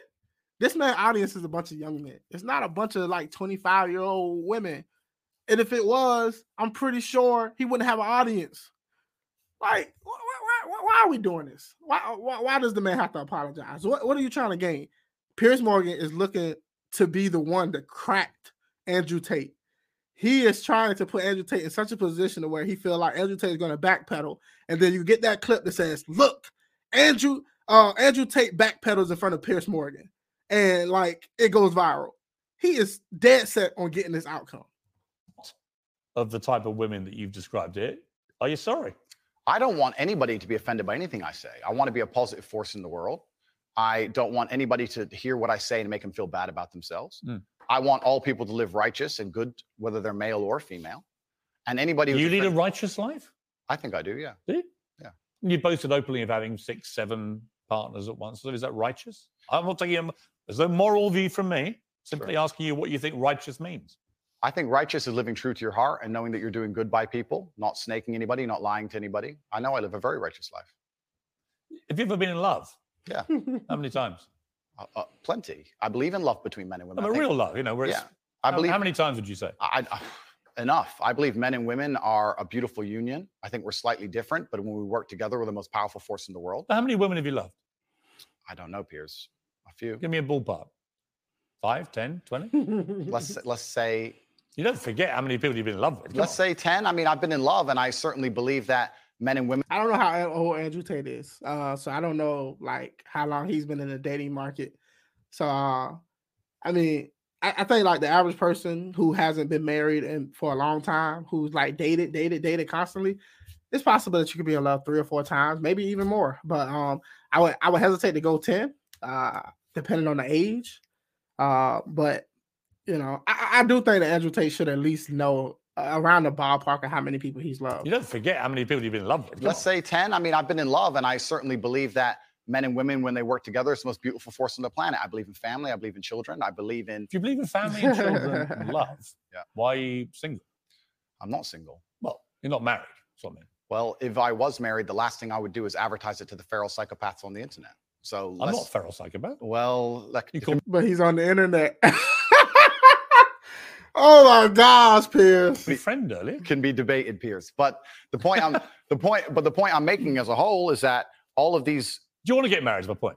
No, but let's let's please for a You second. don't or you do? Let's please for a second because you've interrupted me so many times. I've failed. To Well, give a actually, I've only interrupted you just to be clear when you've actually answered a different question. Cool. Well, then on all these points you're And you've making, admitted that. On all these points you're making on repeat, you're making you're taking these sentences and on repeat you're using to we- you're weaponizing them against me. I'm not weaponizing anything. Okay, it's fine. No, no. The You're point- weaponizing the weaponizing, which No doesn't problem. exist. No problem. But you said to me, come on, bring it on. Read out all the things that you think are blatant misogyny. All I've done is literally read out all the things we identified from all the research that I thought were blatantly misogynist and giving you the chance to respond. And the only time I've interrupted you is when you've tried to answer a completely different question. Understood, Piers. The, but these things were said in large context where often I'm talking about how, for example, on the same podcast where you've read one of them sentences from, I was talking about how it's a man's duty to die by a woman. And the guy asked me, he said, if 10 men, if 10 men with knives attacked your woman, wouldn't you just I said, yeah, I'd stand and die. I'd never just run away because I have a duty as a man. I must I must die on the spot to protect her honor and my honor. Mhm. I'm talking about a man Yeah, I want to know what the feminist response is to that. I, do feminists believe that women have an obligation to die and put their lives at risk to protect their man? I wonder if they would argue that. Uh, but then again, these days there are some radical feminists who just depend, think that men are worthless altogether. You know what I mean? Loving people and being in love with people are different things, though. A person can only conceive something to the extreme of what they have experienced, so the concept of true love changes. Yeah, true. You know, you might think you're in love, but you kind of find out that wasn't nothing. man having responsibility to his duties. I'm talking about the old traditional ways of masculinity. And what happens is a few sentences from such a long conversation is taken and used against I him. understand that. So, the, so I want you to understand that I'm talking about protecting and providing for women. I'm talking about Yeah. a man making. Do making you sure want a to get married? No, but this is but we have to we house all feed into each other, Piers. I'm talking about It's not, not a hard question. No, but I'm talking about protecting and providing for a woman. I'm talking about a man being responsible for her safety. I understand. So of course I believe in men and women. Of course I believe in love. Of course I believe in marriage. Of course I believe in family. No, but none the of that idea that I don't believe in the idea that I don't believe in these things I didn't ask crazy. you if you believed in it. I asked you if you're going to get married. One day, absolutely. You'd like to. If I'm not married already, I would I will be married one day. If I'm not, Well, you, you might be secretly married. I, I could be married, correct. Why would you not tell me either way? Why would I advertise to the feral psychopaths of the world who have tried their very best to destroy me for an opinion about my private life and the things that are most sacred to me? Why Well, you think I do if that? you said you were married, everyone would hate you? I don't know about people hate me. It's about me understanding that I'm a hard target, but I am very, very protective of the people I care about. Right. But you believe in the concept. Okay, so about this whole marriage thing. All right. Andrew Tate is making the claim that if he tells people that he's married, then the person that he's married to could become a potential target. We also don't know if he is married, if that person wants to be involved in the controversies or want to be sought out or any of that, right? That's the question, right? I'm married and my wife doesn't like the spotlight. She doesn't want to be on camera. She doesn't want any of that. She's not that type of person. Hell, me and my wife disagree about almost everything when it comes to politics, right? That's just our situation and circumstance. I would never want somebody to attack her based on something I said, right? That's believable, right? I mean, I don't I respect his personal choice to say I'm not going to say one way or the other. I don't I don't know how much of an impact it would have if he did say it. So I'm I'm not really in a position to care one way or the other.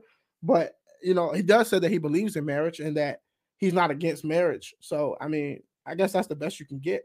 Except to marry. Completely. That's what we were talking about the whole time. What do you think? I we mean, talked about a man giving a woman away. Okay. I believe in marriage more than anybody. In fact, my- I believe in marriage in no, please. I believe in marriage in the traditional sense. I believe a man has a duty to stand up and be a real man. I believe that the problem with the world today that we are facing is that not enough men are sticking to the age-old ways of masculinity. Mhm. I believe that me standing up and saying a man must protect a woman and provide for her so needs to make sure that she's safe. He needs a degree of authority to protect her. I have protect no her. problem with. No, but no, you, but people do have a problem with it, I'm- and that's I'm the not- sorry, and that's the world we're in now. Andrew, I'm over here.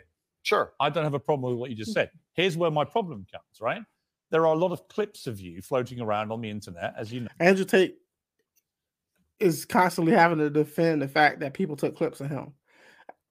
You you you would think that because Piers Morgan made the comment that he went and did his due diligence and he watched hours of his content, you would think that he would avoid the the clips and focus in on the context. And that would be a better way to disprove what Andrew Tate has done. To say, Aaron, you was on this panel, you was having this discussion with these people about this particular subject.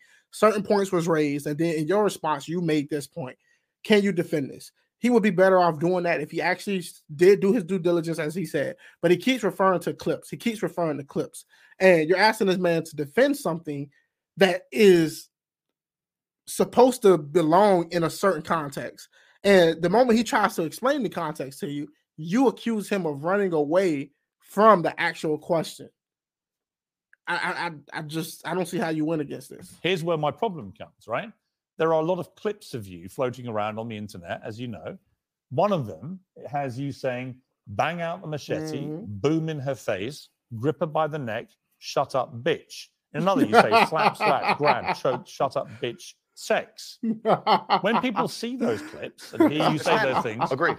Well, I don't think that it's not hard to misunderstand it. It is. You might say that it's consensual. Other people would say whether it's consensual or not. That's a very ugly way to talk about women. Completely. bro, if, if if it's consensual, bro, eh, don't we live in a society where everybody talking about consent, consent, consent? And he's explaining the consensual situation that he might be in or going through or whatever. I mean, like, god damn, what do you want? What do you want? Like, bro, we can't talk about anything that might be a little controversial because I might have to take the whole weight of the world on my shoulders because somebody might clip out a certain segment and give it to somebody else. It's like, come on, man, Piers. Come on, bro.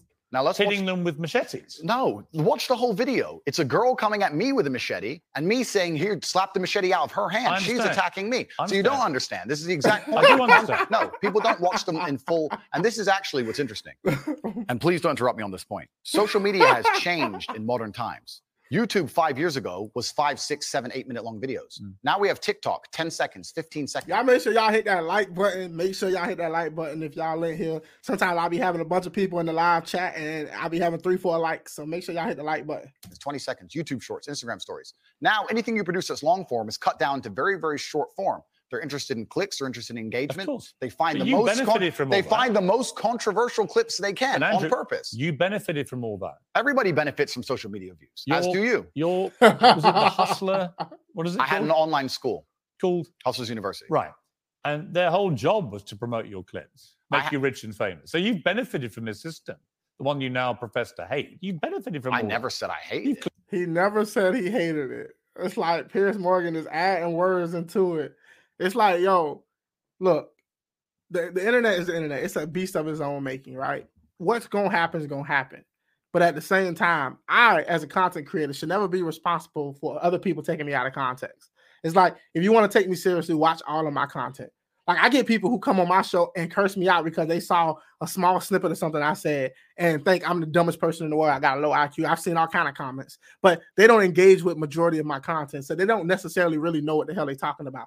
I don't take it personal. I don't take it as these are people that I have to please because I understand those are not those are not my real audience. Those are not people who are really dedicating time to understand me and taking me as good faith actors. So you just got to accept that for what it is. Why in the world and why in the hell is this man keep trying to get Andrew Tate to apologize to a bunch of people that don't matter?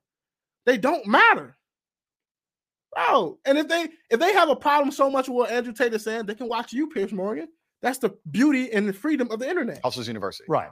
And their whole job was to promote your clips, make ha- you rich and famous. So you've benefited from this system, the one you now profess to hate. You've benefited from I never said I hated You've it. clickbaited like the best of them. I never said I hated it. I'm saying what happened. I don't hate it. I don't hate social media. I think it's a very powerful force. I don't hate the social media. I'm saying the point that. is, I think you can talk. Look, you can talk to girlfriends of yours, um, maybe a secret wife. I don't know. It's entirely up or to you. two. or two. You- Maybe you've got ten wives. That's your business. I don't care. Right? My only thing is, I don't care what you do in private. If- If it's consensual between you and another woman, you can do what you like, right? It's your life. I believe in freedom and, and liberty. It's when you say it in public, it's the influence that this kind of thing has on young men, Agreed. right? And I speak to someone with three sons, right? It's who are, by the way, they're intrigued by you. They're fascinated, right? You're a you're a big thing in that world of TikTok and so on. So they all are aware of you and what you say. So they're all looking. And when they see things like the machete thing, I get the context because I'm a 57 year old guy who's been around the block a bit and I can get what you said and you responding to a particular scenario Yep. which you'd created where a woman So you want you, he want Andrew Tate to make like three, four different types of uh, videos on the same subject, but addressed to certain different types of art to audiences. So he should make a video for a 56 year old guy. He should make a video for a 30 year old guy, a video for a 20 year old guy, and a video maybe for a 14, 15 year old, just to make sure that everybody gets the, the right wording and the right context based on it. So nobody can ever take him the wrong way because this is literally impossible to achieve and to accomplish. They're asking this man to do the impossible. To a particular scenario which you'd created where a woman But it can be misunderstood. I understand. So my point to you is, given that you know it can be misunderstood, do you regret saying things like this on camera where it can be disseminated by less intelligent young males who think that is actually what they should be doing to women? And finally, we get to the point of the issue, which is the point I tried to make at the very beginning. When I made a video before I was famous that got 500 views, me being concerned that 1% of people will misunderstand it was not relevant. Where not, you start getting 5 million views a video, 50 million views a video, 1% of people it misunderstanding doesn't it change what you becomes a no, it doesn't, but it becomes a much larger problem. I So with great fame That's true. comes great responsibility. Right. So I agree. would I Yeah, you can't even really account for something like that, right? If you're if you're a content creator and you're getting a few thousand people or 500 people watching your videos, and then you wake up tomorrow and next thing you know, 500 million or 5 billion people are seeing your content.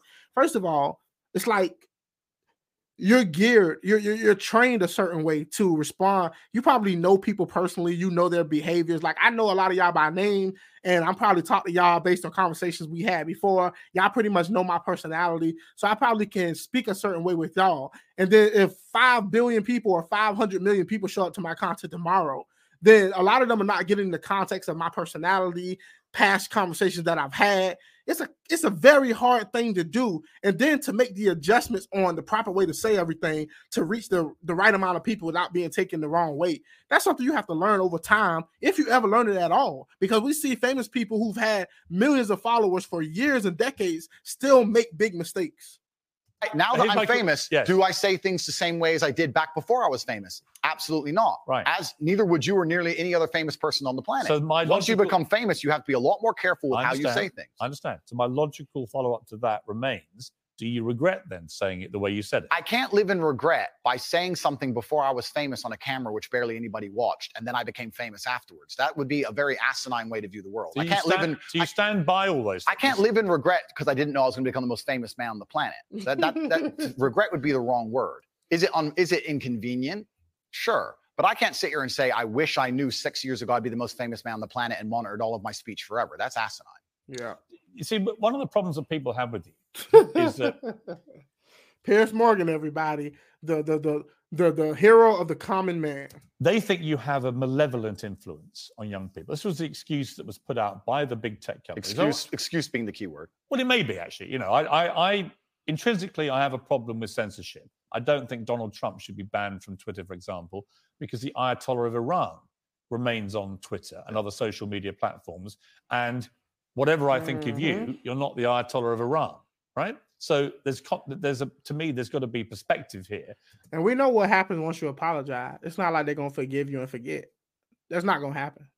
If this man apologized for every single thing right now, you think they're finna let him back on social media and everybody who disliked him before are gonna automatically like him? He has nothing to gain from this. This is like it's it's so foolish. It's so like childish to address this man in this way, expecting a different outcome because it- it- you're basically asking this man to commit like his uh image suicide for no reason at all. and I don't understand the inconsistency by what companies like Twitter, how they treat the the leader of Iran Mhm. and someone like you. It seems to me they're much more draconian on people like you Yeah. than they are with people who perhaps should not be allowed platforms. Yeah. Um, but generally, I don't really agree with no platforming people. Yeah. But I think what's interesting Mhm. talking to you is it seems to me like you have gone on a bit of a journey of self awareness about the Exactly. impact of some of the stuff you Apology. said in the past, and you have said you The apology is an admission of guilt. And then they're gonna say, see, he is guilty. See, he is a misogynist. See, he is all of those things. He knew exactly what he was doing. Problem not solved. Problem much worse. wouldn't say it again in the same way. Now, you may not want to express regret for that, but it shows me that at the very least, you have evolved to somebody who recognizes that these can be quite damaging in the way that you said them. Completely. As a professional and as an adult, it would be stupid for me to sit here and say that now that I'm the most famous man on the planet, my words do not have more impact than they did before. With impact, with power comes responsibility.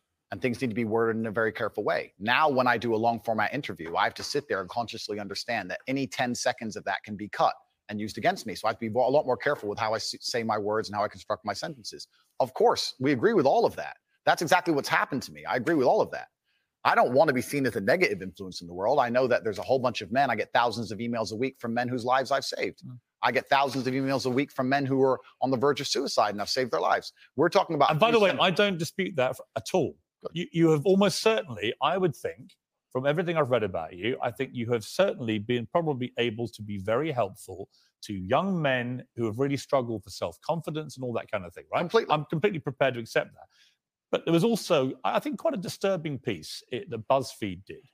And it talked about the, the negative impact of young, impressionable male minds when they've read or seen some of the more inflammatory things you've said. And they quoted, for example, Sandy, uh, 22 from Washington. My father's gone from a man who minored in women's studies in college, who was kind and in touch with his emotions, treated all people, men and women around him, with kindness, to a man who says that whenever he sees an effeminate male stranger, he gets an overwhelming urge to murder them. He loves podcasts. He listens to a lot of podcasts. I know he's listened to Andrew. Bro, I swear to you, Andrew Tate is looking at the Andrew Tate is looking at the camera laughing right now. He's like, what the fuck? Like, how in the hell is this coming up in this interview? Andrew Tate is like, what in the fuck? Look at his face right now, right? now watch this. overwhelming urge to murder them. He loves podcasts. He listens First, it's like, what the fuck? to a lot of podcasts. I know he's listened to Andrew Tate. Whoa, whoa, whoa. Let's stop for a second. Let's be professional here, because you're a professional as Yeah. am I. First, she said, Did you say that my father went? She said, mm. My father has gone." father. That's a full grown man, uh-huh. firstly. So we're talking about my impact on children. You just talked about a full grown man here. Mm. Secondly, I've never talked about murdering effeminate men in anything online ever, on mm. in any context ever. So I don't know why they have taken some random person I've never met in the world who's full grown, an adult, and come to their own conclusions who I've never met and lumped his name in with mine. That is absolutely unfair on every level. I didn't watch, I didn't read this What is your BuzzFeed. I didn't read this BuzzFeed article, Hmm. but after hearing the first point, I know it's trash. That is complete garbage. What to is sit your- and say what that is I'm the view? reason this man believes what he believes. I've seen a quote from you, and you can tell me what you feel here about this. Sure. You talk about people don't want to see men dressed up in dresses. I transgender. That's people. not exactly what I said. What I did, you, said what did you say? I said the reason I am so popular and I'm so famous is that there's a large contingent of men who don't want to wear makeup, who still want to make money, go to the gym, be strong, drive a fast car, be traditionally masculine, and don't want to be shamed for that, and they don't want to be called toxic for that. That is the reason I'm so massively famous. That is what I said. what do you think of transgender people? That's nothing to do with me. I'm not transgender, and I don't. that goes back to what I was saying earlier. There's a massive hole that needs to be filled, a, a massive void. And Andrew Tate, somebody like Andrew Tate doesn't get successful unless he can uh, actually tap into that. So it's not his fault that there is a group of young men out there who feel as if they're being neglected or left behind, who he resonates with. You know, if, if, if these young men were feeling like their needs and their wants or their desires have been addressed, then he, he wouldn't have any power in this arena. So, like, that definitely goes back to what I was saying earlier. Reason I'm so massively famous. That is what I said. What do you think of transgender people? That's nothing to do with me. I'm not transgender, and I don't understand the issue like they do. They Are can you, are you whatever. transphobic? Do you, are, you- do you consider yourself that? A fr- You know, they automatically see it used to be where a feminine guy was just a gay dude. Now, if you're feminine as a guy, then you automatically must be transgender, and it automatically goes into the transgender category, right? So they've already attacked this man on being like home, uh, being uh misogynist. Now they want to attack, or now they're trying to paint him out to be some kind of transphobic person, which I don't agree with the term transphobia because phobia is a fear, and I, I highly doubt that many people are afraid of transgender people. issue like they do. They Are you, are do you whatever. they- transphobic? Do you, are, you- do you consider yourself that? Transphobe. What? A fi- afraid? Uh, well, it kind of, yeah. I don't live in. phobia. I don't live in fear, my friend. I and I, I have no Do you have a dislike of transgender people? I don't know any transgender people. Do you have a dislike of what they stand for, what they are? No. Why would I? I don't know. That's I'm not my issue. That's not my issue. And that's actually quite interesting because when I was attacked, a lot of these stupid articles like BuzzFeed, because it's ridiculous. That whole that first point proves anyone with a brain knows that that's garbage. Mm. when they attacked me, they lump a whole bunch of things in together. They say misogynistic, racist, transphobic. They just put them all together at random. I, I'm mixed race. By the way- I, I don't know where they get these. They just get these buzzwords and put them in, a- in a sentence. by the way, I completely agree. It's and I've had- crazy. and I've had the same thing done to me. okay, well, and I'm not calling you anything. I'm asking you what you personally believe you are. I it's not an issue I discuss. What I do discuss is that. So you support transgender people. Trent, I I support Bruh, see, they, they confuse supporting transgender people with either you support transgender people or you're transphobia. It doesn't have to be one or the other, right? You can be neutral. You can have not one care in the world or even think about transgender people at all. You don't have to support any group or support any movement in, in, in order to be for it or to be not against it. And I I hate the fact that so many people think that if you're not supporting something, you must be anti. Not at all. Not one iota. it's not an issue I discuss. What I do discuss is that. So you support transgender people. Trent, I, I support individual liberty. I'm a libertarian. Yeah. So you support transgender people. Sure. Sure. Why not? Exactly. Yeah. So, but my point is, as a whole, you're saying that I'm saying I don't want to see men in dresses. I'm saying no. I'm You saying that- support gay people. sure. Yeah. I, I'm I'm saying there's a large contingent of men in the world. bro i don't do you support this? Do you support that? It's like bro i support my message. I support my audience and what i'm trying to achieve. Everybody has their own cause or their own reasons to support. That's fine. Then do them. I don't have to support anybody. Like that's not my whole thing. It's like bro i don't have an opinion one way or the other. If you're a grown person you're doing what you're doing do you like, like some people take uh, uh some people don't like transgender people altogether all right that's their prerogative. I personally think grown people can do whatever they want to do. If you want to marry two people, if you want to sleep with a person of the same sex, if you want to marry a person same sex, if you want to dress like a, a woman and you're a guy, whatever, however you want to slice and dice it, that's 100% you, right? I only draw the line is when you start trying to force kids to adhere to a certain ideology or make them behave a certain way that might be against the, their their natural way of being. That's the only thing that I care about. But I don't have to support any cause one way or the other. Like I personally want as many Americans as possible to be happy. I really do. And if you being transgender, gay, or whatever makes you happy, go for it. Just don't try to force your way of life on other people's kids. I wouldn't force me, I wouldn't force conservatism on somebody else's kid. I wouldn't force my way of viewing the world on somebody else's kid. I would let them raise their kids how they so choose fit, as long as they're not abusive, as long as they're not hurting their children. In our society, we don't accept that. But other than that, go for it. who like the idea of the traditional masculine view of the world, who feel happy when they watch 80s action heroes with big muscles and they run Yeah. around. And there's nothing toxically masculine about having a fast car and a beautiful girlfriend and making a bunch of money. And being- Nothing at all. Absolutely. And those are the people who are my fans. I and agree. I'm and I'm but actually, but the problem is, okay, I'm going to interrupt you just to say this. No, no, okay, okay, but this you're saying that I have a problem with men in dresses. I'm saying no. The people who watch my I've content, that question. You've answered. yeah, but the people who watch my content don't want to see men in dresses. Clearly, I don't wear a dress.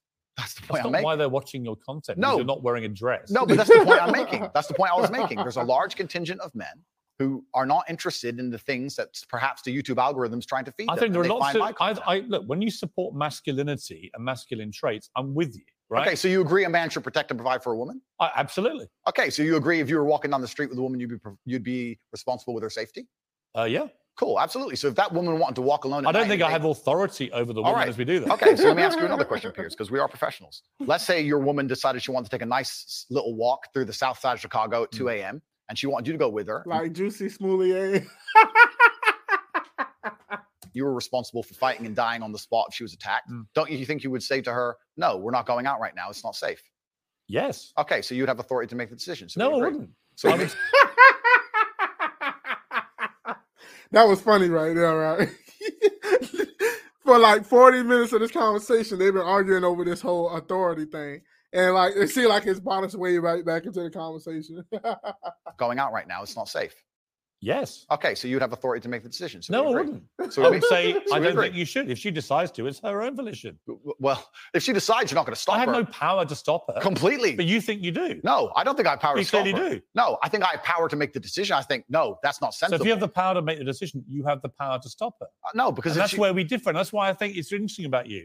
I don't think you really think through what you're saying. I think through what I'm saying Because what- so carefully. yeah, but Andrew, what you've literally just said is that you have the power to stop. No, her. I said I don't have the power to stop her. I'm not going to lock her in the room. I, Yeah, like he literally is hearing like Piers Morgan is hearing exactly what the fuck he wants to hear on this. Like, I swear to you, like he he is like, I'm saying one thing, it goes in his brain, it does whatever it does, go through whatever filters, and then it comes out of his mouth in exactly the way he heard it.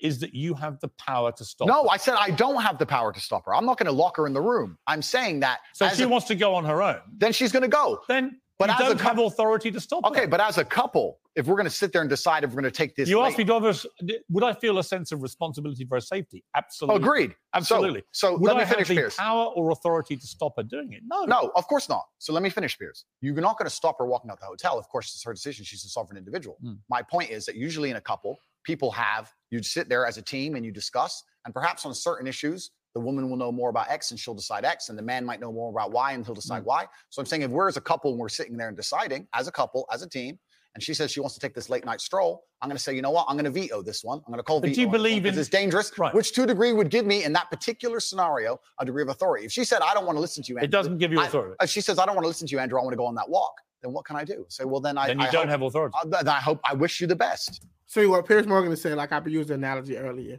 If you go to work and your boss, who has authority over you, tells you that he wants you to clean the toilets with a toothbrush, and you decide that you don't want to do it and you're not going to do it, that doesn't mean that the boss doesn't have authority over you. He still has authority over you. That doesn't mean you have to listen to everything he says. So you can have a level of authority over somebody without forcing them to do something. You, Andrew, I want to go on that walk. Then what can I do? Say, well, then I, then you I don't hope, have authority. then I hope I wish you the best, I mean, my love. Then you don't have authority. Cool. Then it's a semantic argument. Not really. I think it It's is. the complete opposite of what you said you had, which No. was authority. No problem, Piers. No problem. But I think I think Let we me ask actually you about what, what do you believe about depression? Do you believe depression is a real thing? I believe that feeling depressed is real. I don't believe Now, Piers Morgan said that at some point they was going to get to the stuff they agree on. I don't think he's gotten to anything that they agree on yet. depression as a clinical disease is real now. Really? Correct. You don't believe people can be clinically depressed? I think PTSD is very real. I've unfortunately I have some friends who suffer from that. Mm. I know that feeling depressed is real. I believe that the number one power you have against these things are taking trying to take control of your own mind and affecting your own life. I believe that it's not healthy to hand over all your power and believe that depression is an outside disease that you can't affect. I know that when I've had difficult periods in my life, and also many of my friends, like I've said, suffer from PTSD and been through terrible things. I've lived a very difficult life, and I know people who have. That the things that made them feel better is when they woke up and said, "You know what? I'm not going to allow this to damage me anymore. I'm going to take responsibility. I'm going to get up and I'm going to fight this as hard as I right. can." And, I'm, and by the way, on that, I agree. So we right? agree. My favorite speech is the Rocky Balboa one. okay, so then we agree. The No, red no. one. No, we Here's did. where we don't agree. Piers. You don't. no. You've got to let me Sure. interject when I don't agree with you. Sure. Right? Where I don't agree with you is that there's no such thing as clinical depression. There absolutely is. Well- it's a proven scientific medical reality. There's a different argument about have we gone a bit too soft, right, in Yeah. schools and Yeah. all the rest of it. Absolutely. Yeah. Do I think some people moan and whine too much about their lot in life? Definitely. Okay. Are we a victimhood society? 100%. Okay. Is there such a thing as clinical depression? Absolutely. So And, some- and my argument is that if you actually bracket everybody who's not clinically depressed and doesn't have the genuine medical condition, then actually, if millions of people are deemed to have depression, the ones who really need the help don't get it. You know what's weird about this whole uh mental health situation, right? I do believe, like, I was locked up, and right, and I spent a considerable amount of time around people who suffer from like a lot of mental disorders, people who had schizo, uh, schizophrenic um, episodes, people who were autistic, people who had uh, ADHD, all kind of different mental um, problems, right? I, I've seen it all. I've seen guys knock their own teeth out, guys who see things and interact with something that the rest of us can't see. I've seen a lot of it, right? And you know, the thing about mental health is a lot of times they're still either trying to figure out what causes certain mental health um, diseases or how to fix or cure certain diseases. As far as depression goes, you know, they used to consider certain like uh uh transgenderism, they used to consider that to be like a level of like mental health, right? And then they turn around and say, no, it's not. Um some there there's a, a large group of people who are walking around who want to have a mental disorder. there are a lot of people who self-diagnose themselves and say they're suffering from depression, anxiety, and they've never been clinically, um, you know, diagnosed with any of these things. I think the best approach is, I think, and this is where I might disagree with Andrew Tate. Like, I think that there are people who are suffering from some types of depression that they can't get themselves out of because of something mentally going on in them. But there are a large swath of people who are only suffering from depression because they believe they are. There are people who accept the fact that they are de- going through depression when they're actually not. They're self-diagnosing themselves. And I think what Andrew Tate is probably trying to address are all of these millions of people who self-diagnose themselves with some kind of disease that they're not actually going through. And he's saying, no, all you have to do is really just pick yourself up, dust yourself off, apply yourself, and overcome this. Don't stop stop accepting or talking yourself into having something that you don't have. Well, That's that, my point. well, that can that that I would agree with. You're right. I think it's certainly an overused term. But you don't you don't accept there is such a thing as clinical depression. No, I don't. And that to me is a damaging view. Okay. Well, let me explain why. If someone comes to me and says, I'm clinically depressed or I mm-hmm. feel very, very sad, I would say the first thing you need to do is stop accepting the identity of a clinically depressed person. Stop accepting you have no control over this. And what you need to do is stop identifying that way and let's work together to try and fight But against there There isn't an eminent doctor in the world who would tell you there is no such thing as clinical depression. who would not tell you that I think, some people I think it's Johann, simply beyond I think Johann. Hari wrote a book saying exactly that, my friend. He's, but he's not an eminent doctor. No, but he, He's a I, s- journalist. I said depression wasn't real long ago and was attacked for it. Then Johann Hari wrote a book, which What's it got to actually, do with Johann Hari? because he wrote a book proving me right. Most people, Johann Hari's a journalist. sure. And and my point is that a lot of people who are Here's the thing though, a lot of see this whole medical industry, the whole pharmaceutical industry, they benefit by diagnosing, treating, and giving people medication, right? I'm not arguing that there aren't people who suffer from real mental health disorders. There are people who are really suffering, but there is a massive amount of people who are just claiming mental health disorders. They don't have a clinical uh, diagnosis. They don't have any of that. So it's like spreading. It's like it's become cool to identify with some kind of uh, mental disorder, and it's becoming like a cancer that's spreading amongst the population, right? And I think the the the the the the, difference here is I, I really do believe that Andrew Tate is talking about people who are accepting something that they are really not going through. And the best way to know if you're actually suffering through something is either A, get a mental diagnosis, or B, actually apply yourself and see how you feel afterwards. Pick yourself up, change your mindset, and see how you feel afterwards. If you're trying to do that and everything is still not working out, then you actually need to see a uh, somebody who's certified to actually diagnose you and see if you're actually going through that. But at the same time, these people get paid for that. These people make big, big money by making sure that they're treating people and giving people drugs. They give young people drugs like crazy these days, and it's it's sickening and it's and it's sad. who are clinically depressed are suffering with something in their life, and if you fix the problem in their life, perhaps they won't feel depressed anymore. but- that's not a disease. Yeah, but Andrew, you're that's situational. Andrew, you're simply wrong. If that's what you believe, Piers, That's it's what I believe. I don't believe in things that take power away. There from is not an eminent doctor in the world Piers, that would agree with it. Piers, Do I you think you know more than doctors? I can't become clinically depressed Why do you know? because I don't believe in it.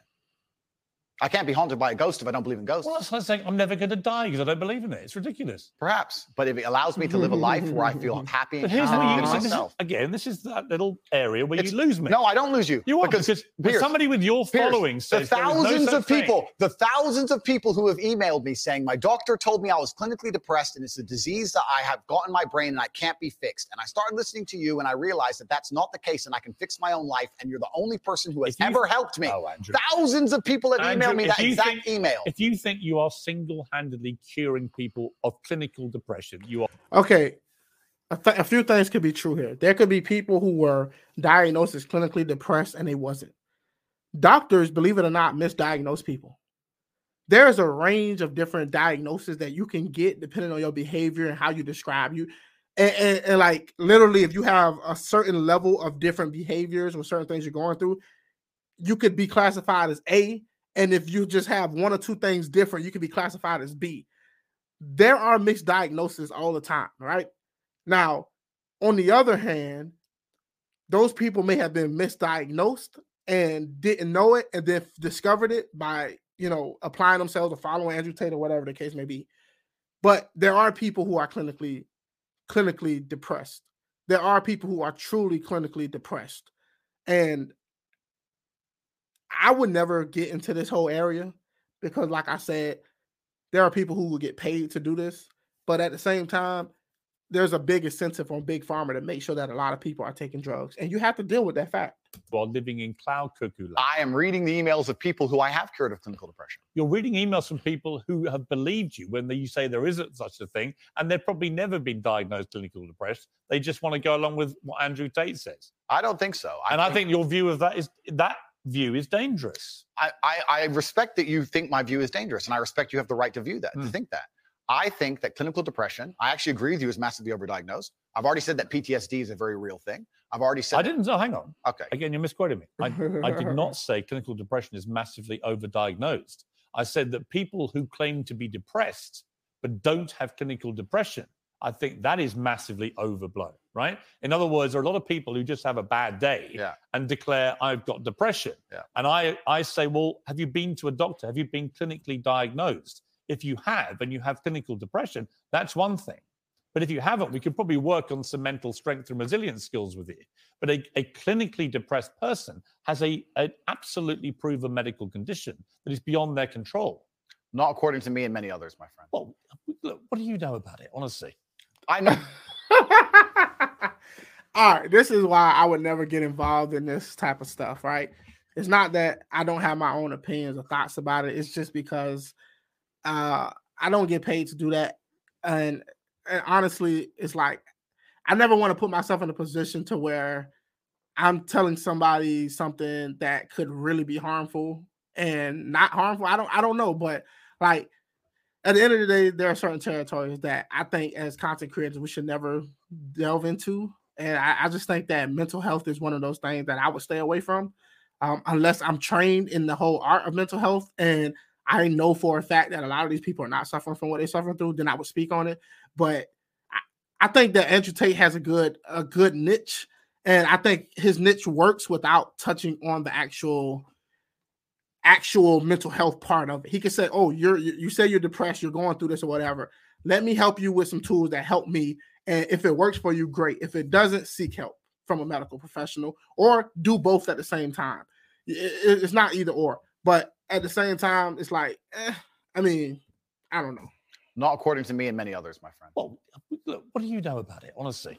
I know. I know You're not from. a doctor, are you not trained, are you? I'm not a You're doctor. not a psychiatrist. You're none of those things. Sure. You're a guy on the make. He's done very well for himself, spouting stuff off, much of which I agree with, as you've seen in the interview, uh, but some of Uh-huh. which is ludicrous, and that's one of them. It's not ludicrous. It is. It's not. If you said to me, we're in a victimhood society has got to stop, I'm with you. Okay. At the moment you try and deny clinical depression, I believe feeling depressed Hmm. is real. I do not believe it's a disease that you catch from the sky and you cannot affect. I believe that no matter what happens, I believe you have control of your own mind and you can fight against it. I believe if you change your circumstances in your life, you may feel different. I'll give you a quick example. I had a guy who emailed me saying he was clinically Yeah, we have to get off of this idea that medication is always the fix or medication is the only fix to something. And a lot of people believe this.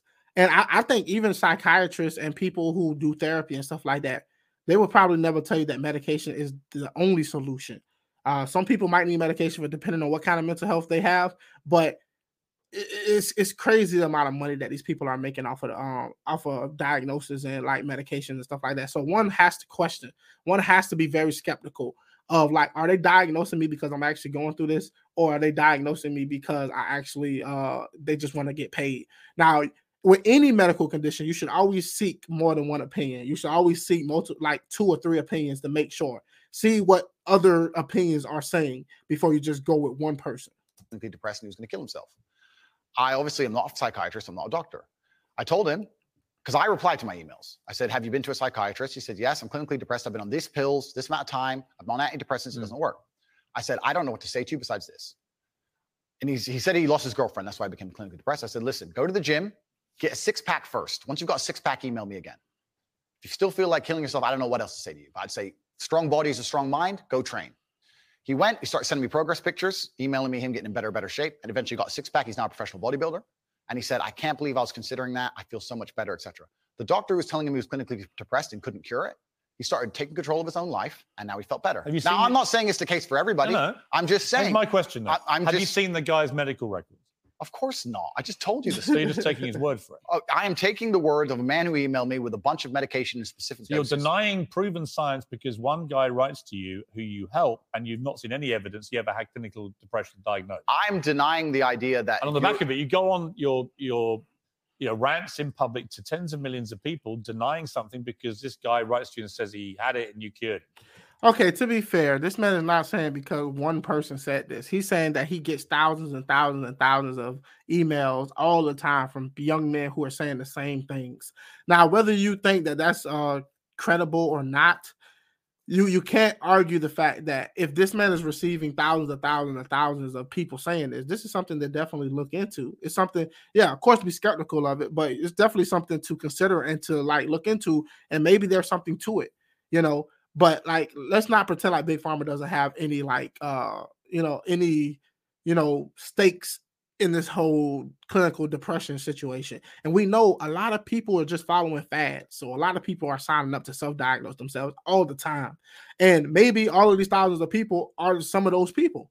It, it could be very much the case. Like i said i would never say like andrew tate say that clinical depression doesn't exist but i would argue that a lot of people think that they're suffering from depression when they're really not And I think that's a dangerous mindset, Andrew. That's fine. And that's where you don't have a responsible view of your Dis- influence over people. disagree. It's very responsible because I'm saving people's lives. I disagree that if you're di- if you have if you feel depressed, I disagree that you cannot affect it and change your life and take control and fix yourself and feel happier.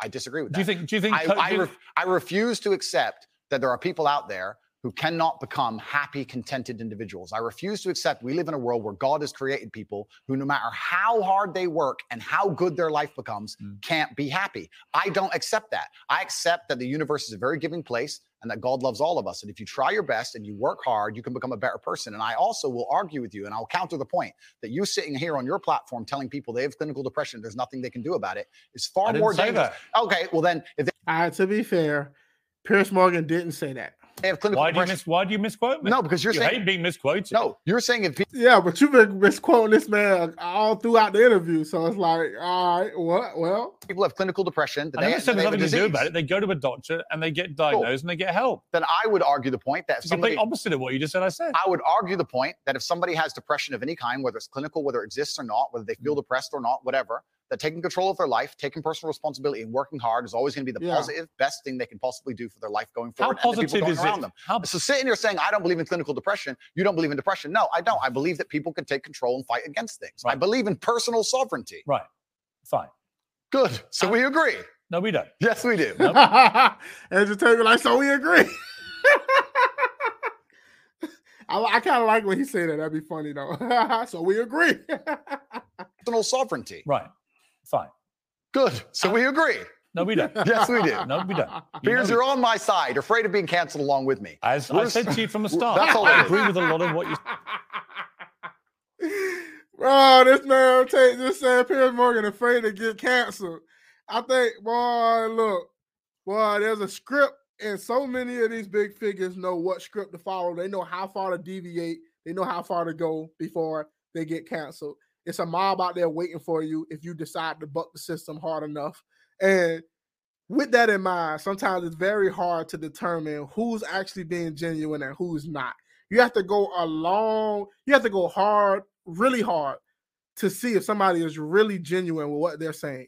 And believe it or not, there are people on the left side and there are people on the right side who are who are literally held hostage by their audience because they're afraid to really go hard against something because they're afraid that they will be removed from their position or people will stop listening to them. But at the end of the day, why the hell would you listen to somebody if you cannot trust that they're telling you their honest opinion? Sometimes you just got to disagree with people. Sometimes you got to piss people off. Sometimes you got to be wrong. But you have to say what's the right thing because I only want people to listen to me if they know that I'm telling them how I really feel. And that's a sacrifice you got to make, at least in my opinion, if you're going to if you're going to have any values in this world. You say. Completely. So we're Uh, talking I'm about taking you to task over the stuff I don't agree with. Sure. And I'm just not sure you understand why it's wrong, which is in itself quite revealing. Let me talk to you about I- Alex. let me talk to you about Alex Jones, Yeah. right? Who I have a bit of history with. He tried to get me deported from the United States. Oh, did he? Yeah. What is your view of Alex Jones? I think that Alex Jones is a sovereign individual who, very much like the rabid left, deserves a chance to speak on his points of view. I think that the truth on issues is usually somewhere in the middle between two extremes. And I So you think Sandy Hook was staged? I don't know anything about Sandy Hook. Really? You know he's just been sued by the families for No. millions and millions. I have no idea. You don't know anything about it? No. So why would you support someone in public when you know nothing about the most infamous When have I supported him in public? You have supported him in public. I've been on his podcast. Yeah, but you said nice things about him. I say nice things about lots of people. What do you think of Alex Jones? I said nice things about you, Piers. That's fine. so, So you should. A nice person. So the, I, I- to sit and say that I've been on a podcast and I say nice things about But you said you support, uh, you support his right to speak about things like Sandy Hook. I don't know Sandy Hook. I don't know. And you know sit- what it was uh, it was a mass shooting. of school children. Okay, okay, but to sit and And he it's actually no, no. Let's stop for a second. Please don't interrupt me. The here's why you're. I know why you're good at your job. First, you interrupt people a lot, which is good. It's a good skill, Actually, and you're very, I- and you no, try- no. and Yo, he just called Piers Morgan out like Bro, kudos to that, bro. Kudos to that. you're. I know why you're good at your job. First, you interrupt people a lot, which is good. It's a good skill, Actually, and you're very, and you no, try, no. and, and then there you No, go. Prove me right. But here's And the exactly timing's what, good. Here's exactly what I do. I only interrupt people like you when you either refuse to answer the question or answer a completely different one. Sure. And I want to remind you of what the question was. Fair enough. Or fair. when you misquote me back, which you've done repeatedly through the interview, where you say, "You see, Piers, you agree with me," and the viewer who's been watching will go, "No, he didn't." Cool. No problem. The other thing you do is you hmm. try and set these traps like now. So you're saying What's now- the trap you think I'm setting? you're saying that I agree with every single point of view a man has. I literally didn't say that. You're saying, well, you support Alex Jones. Why would he- you misquote me? because you're saying you support Alex Jones and you said he you've been on his podcast and he said this. I don't know what, What do you ev- think of Alex Jones? I, I don't know everything he said. what do you think of him? I think I think on his podcast he was cordial. I think he was professional on his podcast. I've also done podcasts with rabid leftists and and and people who openly hate me. I do Is it wrong? I that- do a podcast Okay. circuit. So it- and I don't know everything he's ever said. when somebody like and I don't know what so I don't know what you're trying to sit, get me here I'm because I did to- a if you let me get a word in edgeways, I'll tell It's, you. it's it's pretty it's it's a it's a lame trick. if you let me get a word in, I will tell you. Let's go. Alex Jones said that Sandy Hook didn't happen. It was staged by actors. Okay. This compounded the appalling grief of the families of those poor 20 children Okay. who were gunned to pieces by a lunatic with an AR 15 semi automatic rifle. They were already grief stricken beyond belief. And this guy poured petrol onto that grief quite deliberately to make a huge amount of money from his InfoWars fake news bullshit. And as a result, a lot of the families have now sued him and they've won. And he's going to have to pay back tens, maybe hundreds of millions of dollars in damages to these families. And quite right, it won't do anything about the pain he caused them. Some of them actually had people turn up outside their houses with guns because Alex Jones had told them that these parents were making it all up. They were all staged actors, it was all run by the government. So I simply say to you, now I've told you that. What is your view of Alex Jones? I don't see why any of that has to do with me. I, I, I, it's very interesting. I've done the guy's podcast. I know him well. He was professional and courteous to me. When I meet somebody and they show me respect, I show them back respect. That's what I do, as I did with you. You respect him? I, if somebody shows me respect, I show them You respect back. So if I Adolf don't Hitler- know if Adolf- Okay, so he said if somebody shows me respect, I give them respect back. He's not saying I respect him as a person. I respect everything he ever did. I respect all of his views. He said I went on his podcast. He was nice to me and cordial. I was nice to him and cordial. I respected that about him. I didn't know that he was doing all of these things, but nor is it my job to speak on it or to have an opinion because I don't know much about the situation and the circumstances surrounding it. So why would I throw myself into something based on just your word?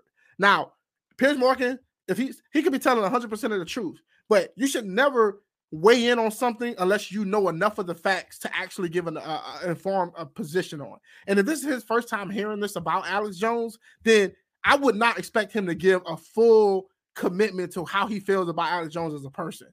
To be fair, right? Like I would never want somebody to do that, nor would I ask somebody to do that. I would like, hey, well, look into it. You know what I mean? And maybe you might reconsider how you feel about this person now that you have new information that you can go by. Adolf Hitler showed you respect, you'd respect him back. if at the, that's a stupid question. It's Piers. not. It's a logical extension of your argument. No, it, if, if in 1931 I was walking through Germany and a man come up to me and said, "Sorry for bumping into you," I'd say, "Sorry, no problem, mate." Hmm. I'd show respect back. What I don't know what, what are you trying to say that I, if in that I sanction the Holocaust. You literally just said if somebody respects you, you respect them back. I say if somebody shows me respect, I show respect back. That's a good way to go through life. whoever it is. If somebody shows me respect and is courteous to me, I'm courteous back. How can you respect somebody who caused such misery and pain to Sandy? I have no idea the specific. He's not saying he respects him. He's saying I show respect to him if he's showing respect to me. That not mean I respect this guy as a person or I respect his opinions. I respect, I give respect when respect is given to me. Giving respect and respecting somebody is two totally different things. specifics of the thing you're discussing. I don't understand any of it. Well, when I don't go- know anything about it. when You, you go- told me your version of events. When did you go on the podcast? I was on the podcast about four four times in the last four years. I did one So re- four- relatively recently. So four times, four times you went on Alex Jones's podcast, Correct. promoting him, helping him make money. I don't money. think it was promoting it. In, in reality, if he's going to Alex Jones podcast, that means Alex Jones is platforming him, and he's seeing that as a way to expose his message or to reach an audience or a new audience, not the other way around. helping him because Well, it's his podcast. well, yeah, but I've been on the podcasts of people who absolutely hate me. I've been on liberal left wing podcasts. I've been on feminist That's fine. podcasts. And no, you just sat here saying I'm a, I'm I'm Yeah, he's not only going to Alex Jones because he really respects Alex Jones. He's saying I go to people podcasts because either they invite me on or uh, somebody else invites me on, and we have a conversation. I would go on. com- I would go on podcasts with me personally. I would go on left leaning podcasts, right leaning podcasts, people in the middle. It doesn't matter to me because I'm hoping when I go on anybody's podcast that I'm able to get my message across and reach other people. My message, not their message. My message. I would like you to agree. Perhaps we can agree on this point that I'm not a feminist. I go on feminist podcasts. I do a podcast circuit. I do You're not a five. feminist? I don't know. What do you I- think? What do you think a feminist is? Well, let's not change subject here, Piers. Stay on the Well, subject. you mentioned feminism. Completely. You're, trying, to, you're trying to get away. There it is. You're trying to get another trap. Piers Morgan heard a buzzword. Was like, all right, I get him here then. from the point because what you did is you're trying to say because I did a podcast, I sanction all of this person's views. And I'm saying I do five podcasts a week. I'm I do saying that- five podcasts a week and I don't sanction 100% of the views of any other person on the planet because I'm an individual and he has an individual views, as Right. do you. So I don't know why you're trying to come at me Would with you- one of his views and pretend that's something to do Because with it's me. a pretty big view. no, but and it's it's, it's a lame huge- trick, Piers, and you're better than this. So let's lame move trick. on. Would you? It's- if Vladimir, it's lame- Putin- it's if lame and let's move on. Putin had a podcast, would you go on it? Uh, uh, sure. You would. Great. Okay, then we know what you're talking about. If Vladimir Putin had a podcast, I'd go on it. If Joe Biden had a podcast, I'd go on it. If a feminist has a podcast, I'll go on it. If Piers Morgan has a podcast, I'll go on it. If Alex Jones, I mean, I don't see the point you're making. There's no point here. You're just you're digging, but there's nothing to find. well, I'm not. I'm taking your position that if somebody I've had a white supremacist on my show, and I would go on a white supremacist show.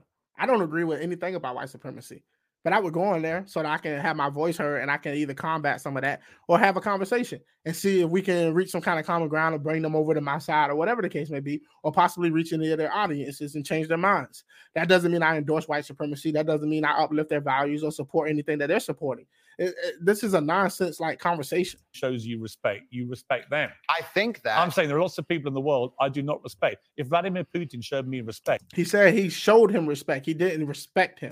I would not respect him. that's your opinion. But No, no, it's my view. What's okay, your that's view? your view. Well, you're Your sitting, view is you would. you're sitting here, Piers, saying that I'm on uncensored show, and in your intro you said that it's important that we don't have echo chambers and we have varying Correct. and that we have varying opinions. Correct. But then you're saying the people you don't like, you wouldn't go on their podcast. No, no. So you are a hypocrite. No, no. I will go on anybody's podcast I don't think you understand. any point. I don't think you understand what censorship means, do you? Like a lot of words we've had problems with today. You're just saying you what you're just What do you think censorship means? No, but the point I'm trying to make here. Hang is on. What do you think censorship means? Don't hide from the fact that you're saying you will only do podcasts with people you like. Why do you think that's censorship? No, that's your that's your prerogative. My prerogative is I'll What does just it do with censorship? I'll discuss I'll discuss opinions with anybody, and I've done hard left wing. Why are you not asking me about the podcast I've done for the people who are hard liberal By the left way, wing? I don't care whether they're left or right. Okay. Extremists to me are all nuts, right? Then we agree. Yes. So perfect. Good. Then we agree. Next subject. All right. Here's my next subject. Very Jesus. serious case here. Jesus. And and before you move on, sorry, Piers, but before you move on, I do find it kind of disingenuous. And I know we're on a show and, and I don't have a personal problem with you, but it is kind of disingenuous to try and sit here and lump me in with something with some school shooting. That's nothing to do with me. I was. That's okay, nothing to do let with me- me, on let me- any level. Let me respond. On any level. Let me explain.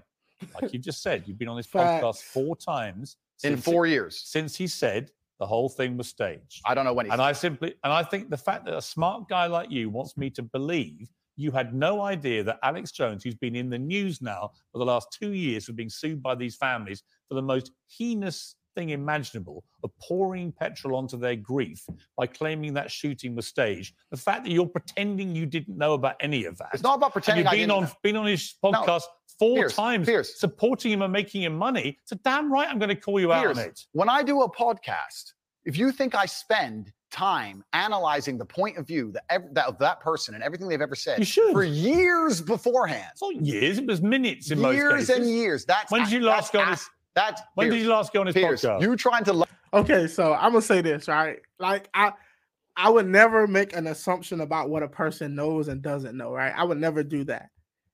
But I will say I find it hard to believe that Andrew Tate didn't know about this, right? But also, I don't know if Andrew Tate is I I don't know exactly where Andrew Tate is from. He doesn't seem like he's American. Like I don't think he was born and raised in America. I don't know how big the Alex Jones case was outside of America. I don't know how Andrew Tate spends all of his time. I don't know if he's only in certain circles that he doesn't run across that. But I do think if I had to make an educated guess or a bet, I would argue that if you've been on Alex Jones podcast for four years, like four times in the last four years, somebody at some point mentioned to you that Alex Jones was going through that situation. I would at least think so, right?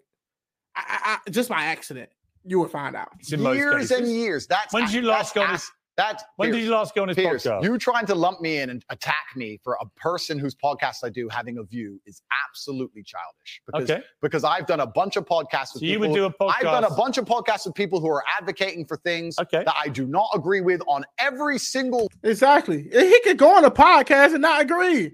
If he didn't go on there and say, you know what, I 100% agree with your position on X, Y, and Z. You, you can't. What, what- do you expect? I know that Alex Jones said this stuff and did this stuff.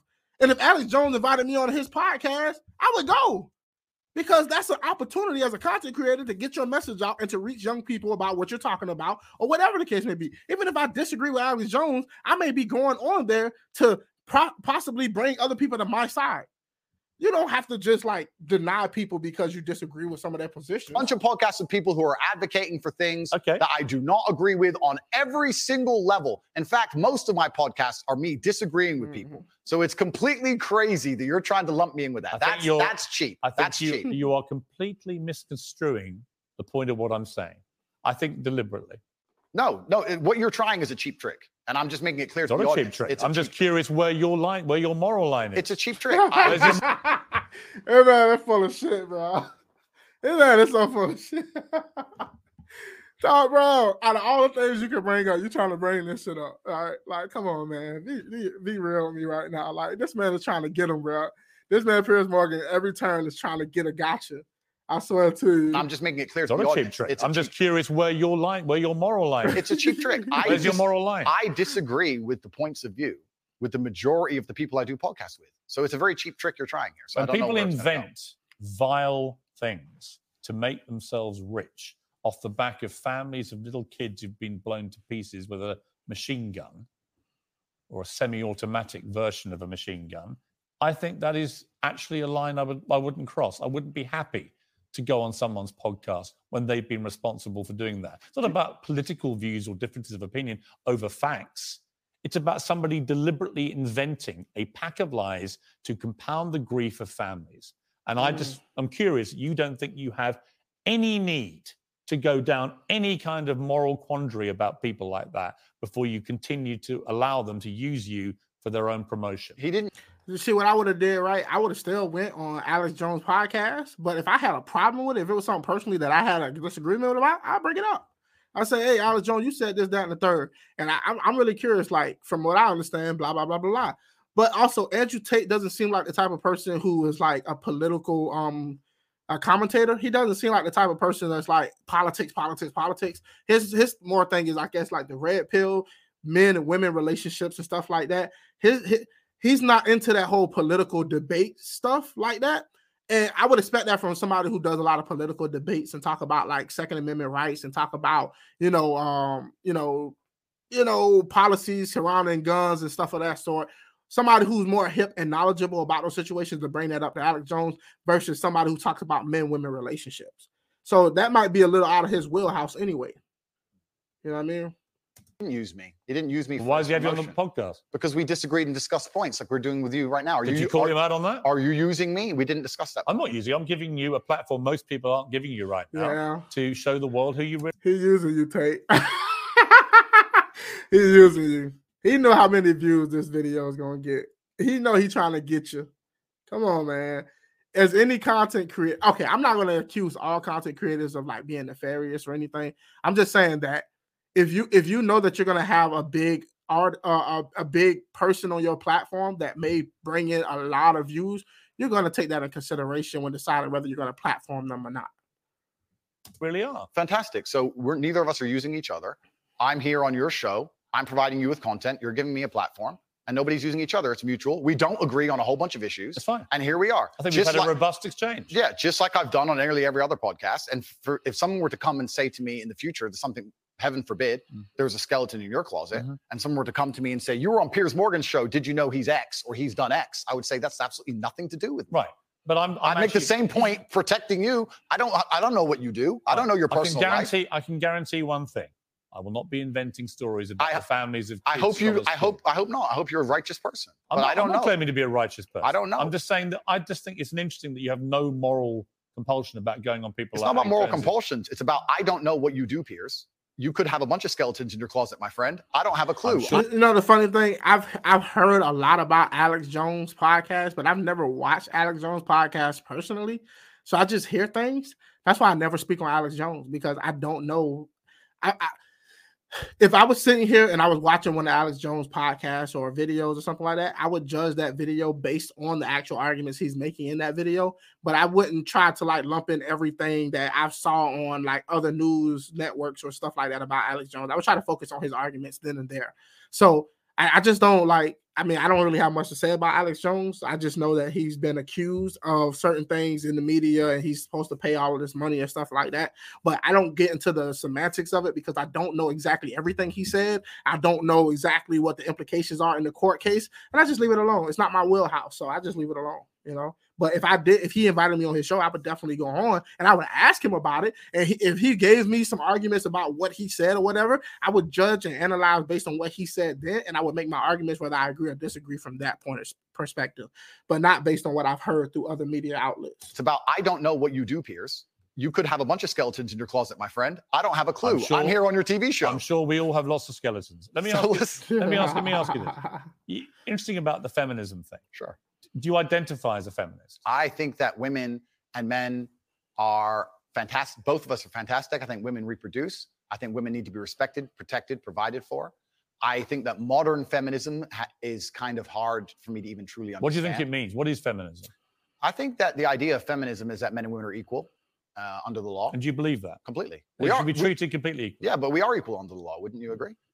Uh, not really. I think there are still some issues in the world where, I mean, certainly in workplace, the gender pay gap. That's not equal under the law. Workplace has nothing to do with equality under the law. Saying equality under the law means that there is no laws that specifically forces women or excludes women from doing or saying or whatever the case may be. All laws apply equally across the genders.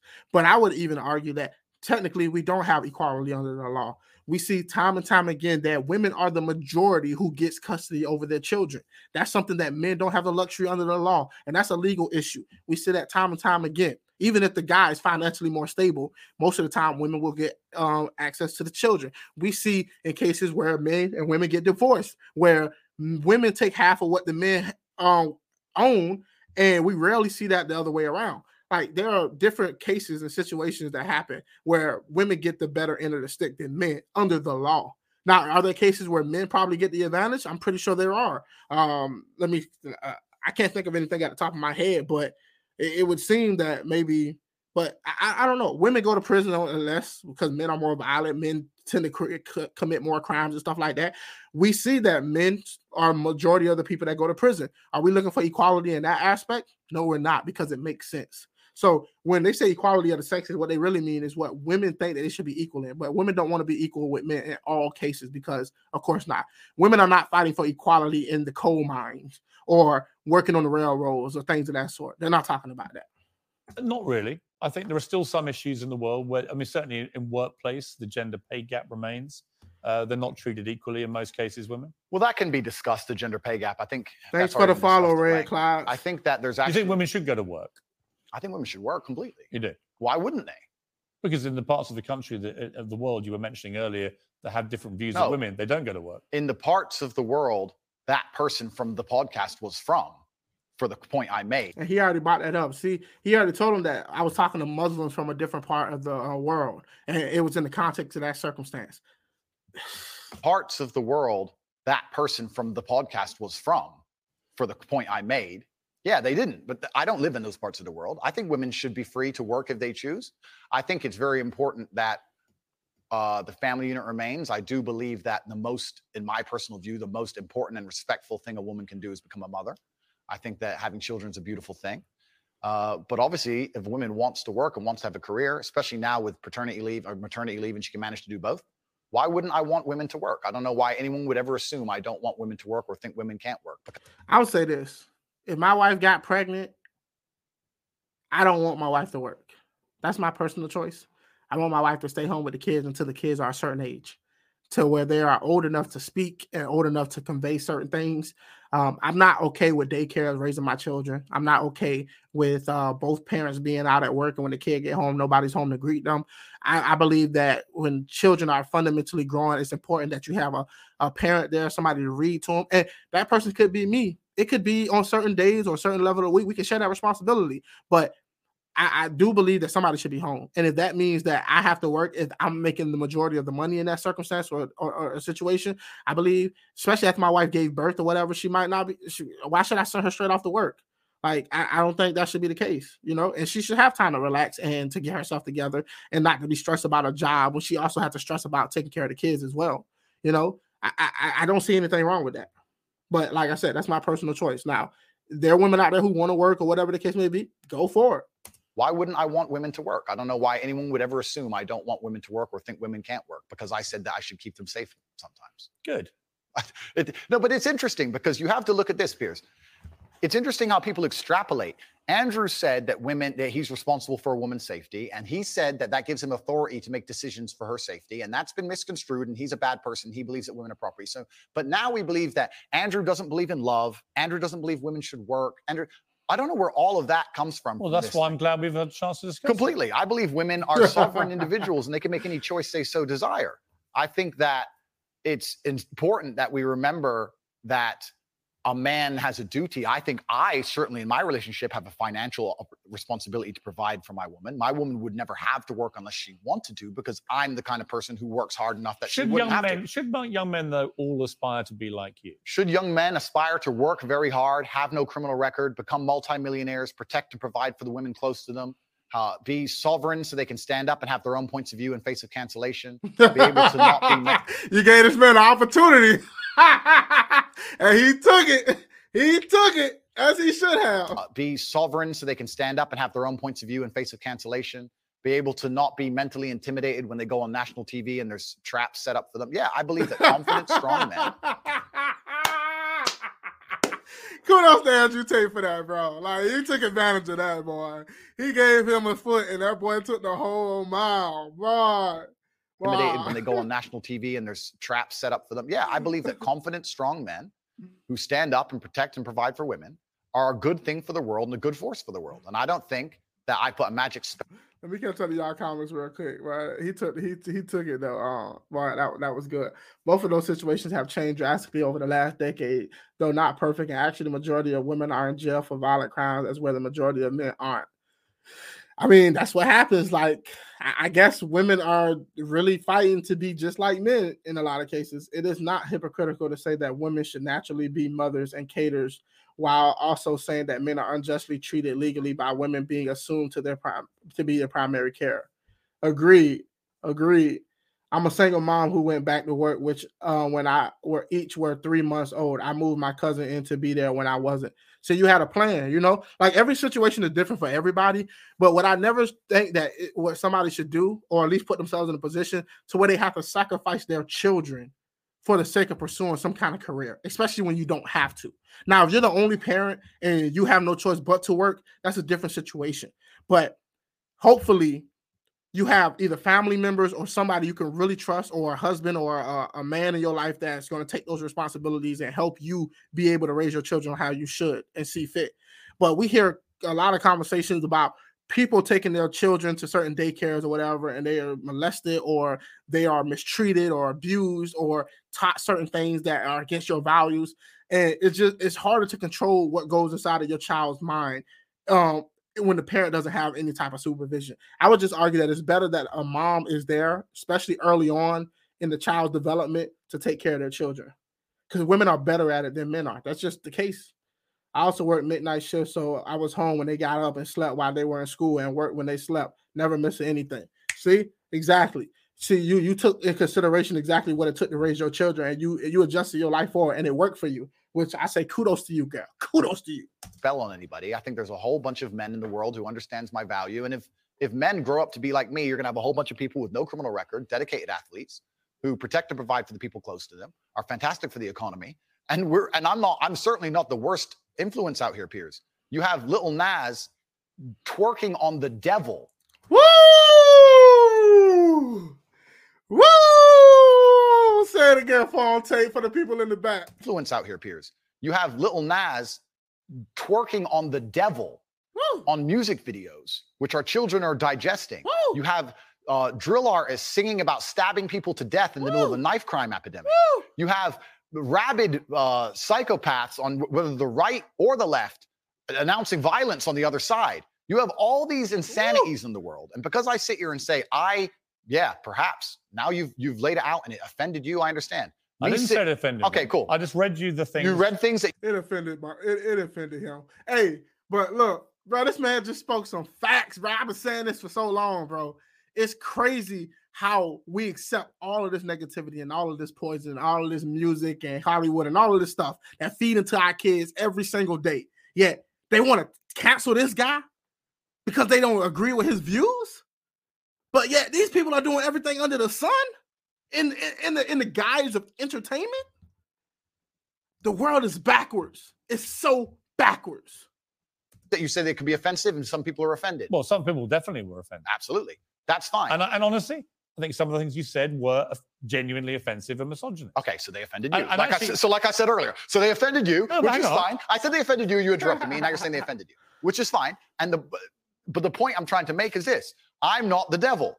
There are certainly worse people than me, and, I they're- don't disagree and they with exist. that. And and I'm saying that my Hold on, let me uh let me catch up. Uh no, I'm saying I disagree with you. I believe it is hypocritical to complain about men being unjustly treated by the legal system on family matters while also saying women should naturally be mothers and primary uh caregivers. Okay, let me see. Uh uh being unjustly treated by the legal system on family matters while also saying women sh- no no what what i'm saying is every in, in circumstances where men are definitely in a better place to raise children versus women who are not, women still get priority. And look, all right, I, I'll give a personal example. Like, for example, my mother and my father were two in two totally different financial circumstances in two different living conditions. My mom grew up in the projects, whereas my dad grew up in the suburbs. My dad had more access to capital, more access to wealth. He was remarried, had a wife, and all of that, right? had cars, whatever. My mom grew up poor in the projects, and yet she had seven kids, and five of those um, kids were from my father. Yet my mom still got primary care over us instead of my father, even though my mom didn't even have a job at the time. There are cases where the father is in the best position to take care of the children, yet he still doesn't get that privilege because he's a man.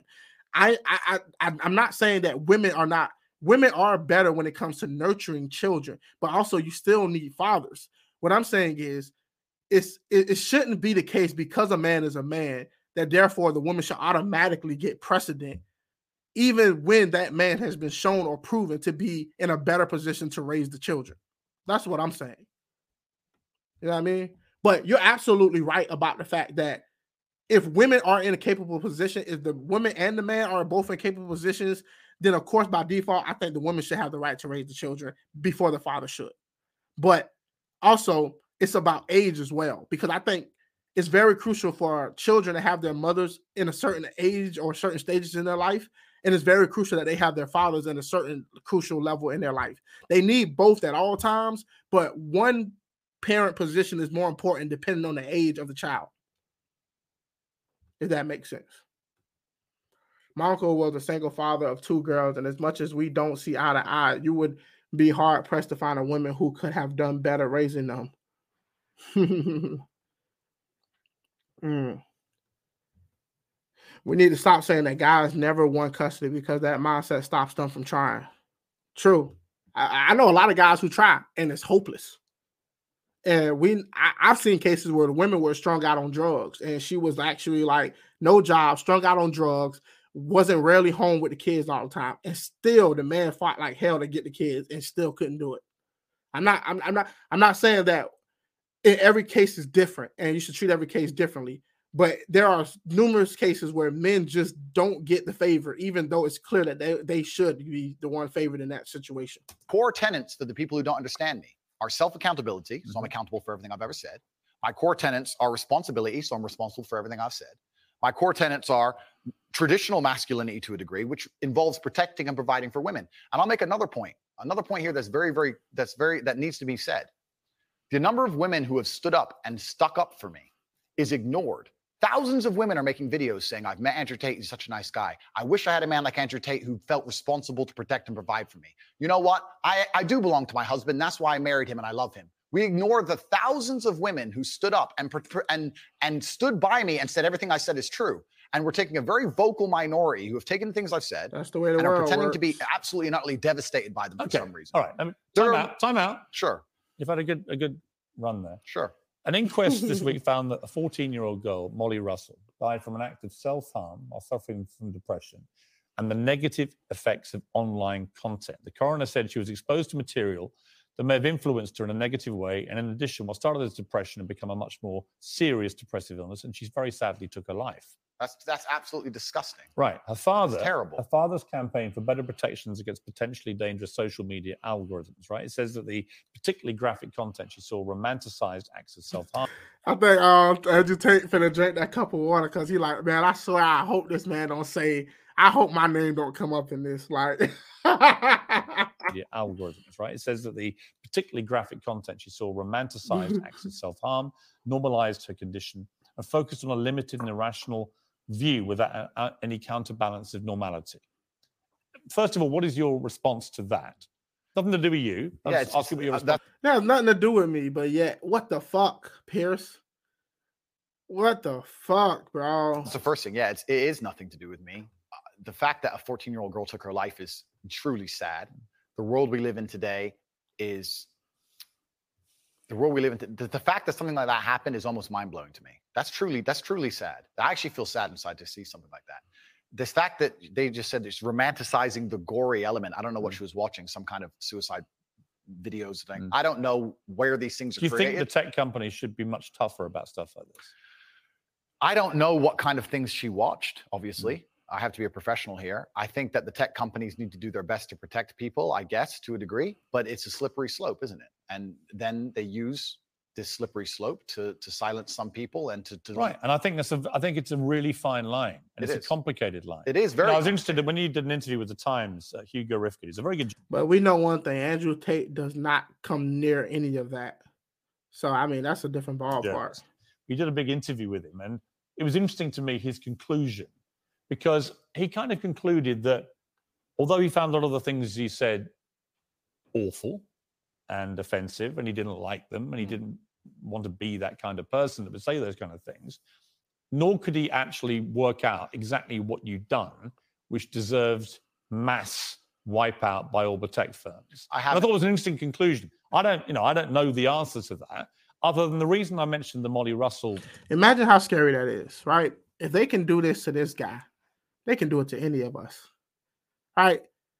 They could they could wipe all my content off the internet tomorrow, and eh, people people would just be like, "Oh, whatever happened to the Javier Javier guy?" Like the the, the fact that it's lucky enough that he had he has gotten big enough to where it matters and it takes notes.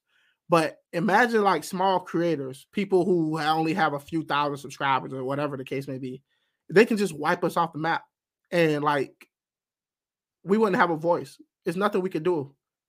And it's like that's the scary part of it. And and so many people rely on social media and these content creation websites to get their voices heard, to reach audiences, to spread information, to challenge people. And you can easily control the conversation by deciding who gets a platform and who doesn't. You can shape society that way. That's the scary part of it.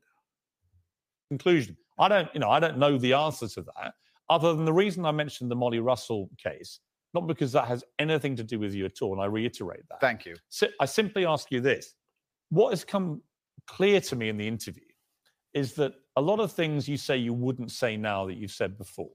But I'd say it differently, You- perhaps. you- yeah, right. So to me, that's an Mhm. acceptance, not just that you want to get back on platforms, because maybe that was one of the reasons you, you were no platform, but that you've recognized and understood the potential harm to the wrong kind of impressionable mind by some of the things you've said. Would that be fair? I think that's 80% fair.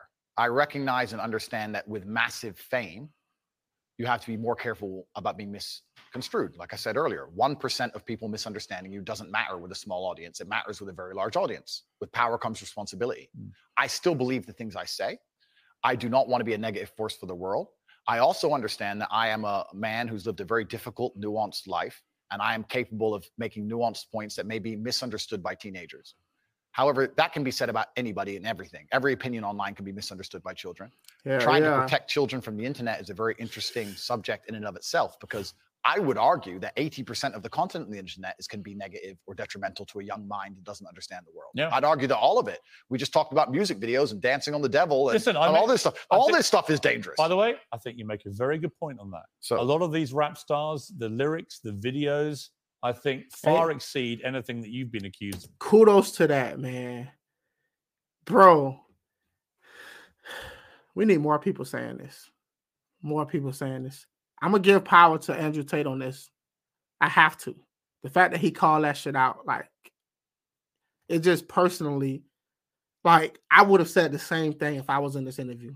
I don't have the platform that he has, but the fact that he brought it up, I think it, it, it definitely, it definitely has an impact. I hope it has an impact you know. But come on, they make so much money off of these artists. I mean, come on. At the end of the day, dollar dollar bill, y'all. Stars, the lyrics, the videos, I think far exceed anything that you've been accused of doing. completely. Because in a lot of cases, some of them promote non-consensual activity with people, right? And I just think that crosses a line you have, as far as I've seen, you haven't crossed that line. No, I haven't, and I and this is the thing, and I've been vilified not because of the things I say, because much more extremist content already exists on the internet. I think the reason I've been attacked and vilified is because of the popularity, because I became so massively famous, not Mm. because of what I was actually saying. So, as a professional, I analyze that and I understand that okay, I'm massively famous now, and certain things have been taken out of context. However, I still do believe I'm a force for good in the world, and I'm not going to sit here. Have and you say, changed though? Ch- I don't. It's not about changing. If the man says that he um he still believes what he said he believed, he still understands those things that he still stands by them. And why does you? It, it, apparently, he doesn't feel like he needs to change those things. A force for good in the world, and I'm not going to sit here. Have and you say, changed though? I don't. It's not about changing. Well, it is. We're all involved in an evolution. How old are you now? I'm 36. 36, right? I bet you're a different person to what you were when you were 26. Oh, that's and absolutely. 16, That's right? absolutely. A So we all change. And Mike, you know, you keep talking about being a good person. Yeah. I think if you're honest with yourself, Yeah. that you can see why people found a lot of the stuff you've said problematic and mis- But a lot of other people like it. A lot of other people agree with him. So, like, this was anybody. Why the hell should he care? It's like asking Piers Morgan. Like, there's a lot of people disagree with you. Do you see why you're having a negative impact? It's like, what? What? What? What? misogynist. There are going to be people who I criticize on the left, and there are going to be liberals who come up here and disagree with what I say, feel like I'm harming them or I'm causing some kind of harm to the world or to the country or whatever. That's the part of the game. There are going to be conservatives and people on the right when I criticize certain um, conservative figures or Republican figures who are going to disagree and don't like some of the things that I say. But that's that's the nature of the beast. Like you can't go around apologizing because somebody might find your your content off- offensive. And I think you recognized you wouldn't express yourself in that way again because you've understood that it's caused a lot of harm. And that's really really, what I wanted to get to today Mm. was an acknowledgement by you that these I'm things sure that's clearly what you wanted. were said in the wrong way, created the wrong impression if you didn't mean them the way you intended them, and can therefore have a malevolent influence when you have a huge following. Yeah, when you have a huge following, you certainly have to be a lot more careful about how you get certain points across. That's absolutely a fact. Andrew, I appreciate you coming all the way from Romania. Thank you. It's been an interesting conversation, and uh, thank you for having me.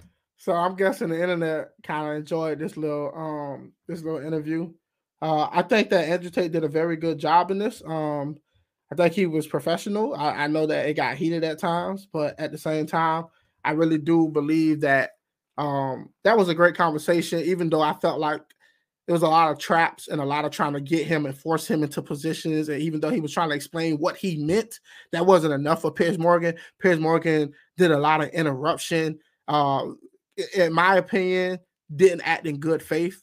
And it, it kind of rubbed me the wrong way. And I'm pretty sure it rubbed a lot of people the wrong way. And even if you disagree with Andrew Tate about something, I think everybody can agree that and uh, that Piers Morgan could have handled that a lot better. And if he was trying to attempt to accomplish something that would have changed people's minds, he went about it the wrong way. And if anything, he probably just provided more fuel for Andrew Tate and made Andrew Tate look even better.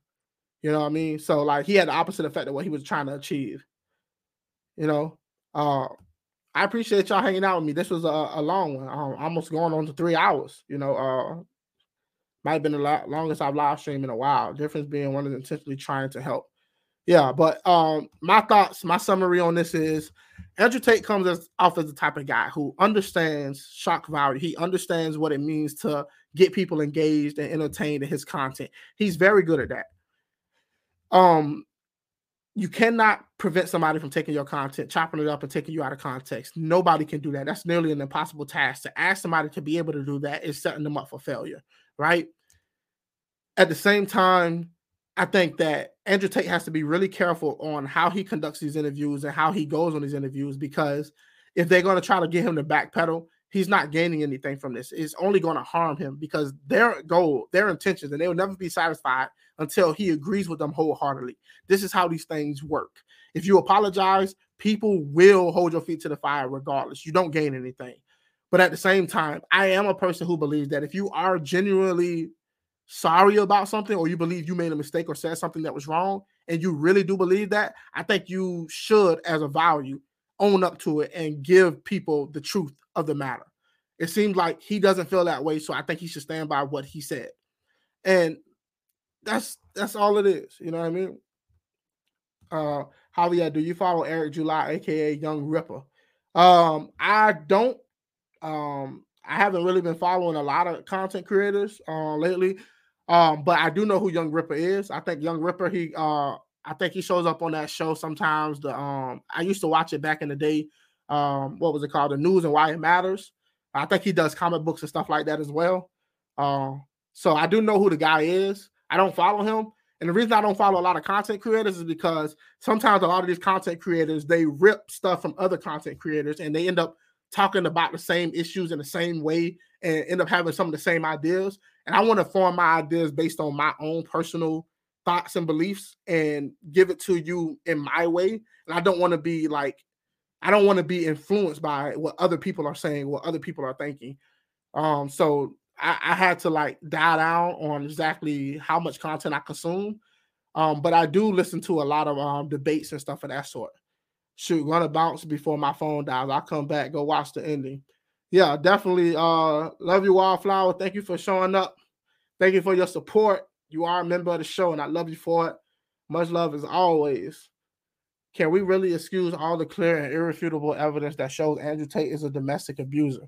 Um, from what I understand, there was a video that came out about him whipping some girl or something of that sort, but I heard that him and the girl both came out and said it was consensual.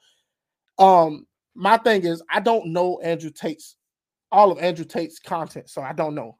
Uh, I hear things, but I try to focus on exactly if Andrew Tate is those things. I don't know it because I don't consume his content like that. But what I do is I try to analyze the video that's sitting in front of me and judge the arguments based on that. If there are things that Andrew Tate did that I don't know about or that I'm not aware of, I don't condone anything that I would disagree with, and I wouldn't bash him for something that I'm not sure he is. So if he is those things, I feel feel free to always share those videos with me, and I can check them out for myself, and I'll give my opinion on the video that's in front of me. Um, I don't know everything about him. Uh, there was one video I watched of him when he was talking to some other girl about dating, and I disagree with him wholeheartedly on a lot of things that he said. So I'm not a person who sit here and just take one person's side because they are who they are. I do understand that there's a lot of people who are big figures in society that develop a cult following around them. And we see different figures like that throughout history. And I'm not one of those people who just follows anybody because everybody likes them. I'm to say what I say. I'm going to feel how I feel. And when you give me information that I can truly analyze for myself, if I disagree with it, I'm to call it out for what it is. Um, I'm I'm not a red pill guy. I don't deal with the relationship situations like that. So that's a totally different community. That's why I'm not familiar with Andrew Tate like that. But recently, everybody's been talking about his cancellation, and I am somebody who focuses on like you know the political implications of these things, and that's why I took an interest in this interview itself. But if Andrew Tate is somebody who's abusive to women or somebody who promotes negativity, then I disagree with those behaviors and I would speak out against it. But in this conversation that he was having with um, Piers Morgan, it it seemed as if like the conversation could have been handled better, and he he appeared in this conversation to be trying to explain himself, but yet his explanations wasn't being allowed, and that could be a failure on Piers Morgan's side. And maybe he just needs somebody better to interview him to get more out of what people disagree about and why they disagree with him. Uh, so that that's what I would say. Um, but I'm not ignoring anything about um, Andrew Tate. I speak about what I know about, you know. Uh, so I thank all of y'all for following. Um, I appreciate y'all for taking the time to ride out with me. It's late night, 2 a.m. where I am. Much love to y'all. You know, uh, if y'all new to the Javi Lobby, welcome. If y'all on YouTube, make sure y'all hit the like button and, and subscribe. If you're just not seeing this or you ain't subscribed, if you are on Twitch, make sure you follow, subscribe, you know, show some love and I will be back. I will be back, and we're gonna rock out with more content. So, peace and glory, everybody. Y'all have a good one. Be peaceful and be great as always. Until next time. I'm out. One in a million, a million to one villain. Too hot to be in the kitchen, out in the melting the ceiling.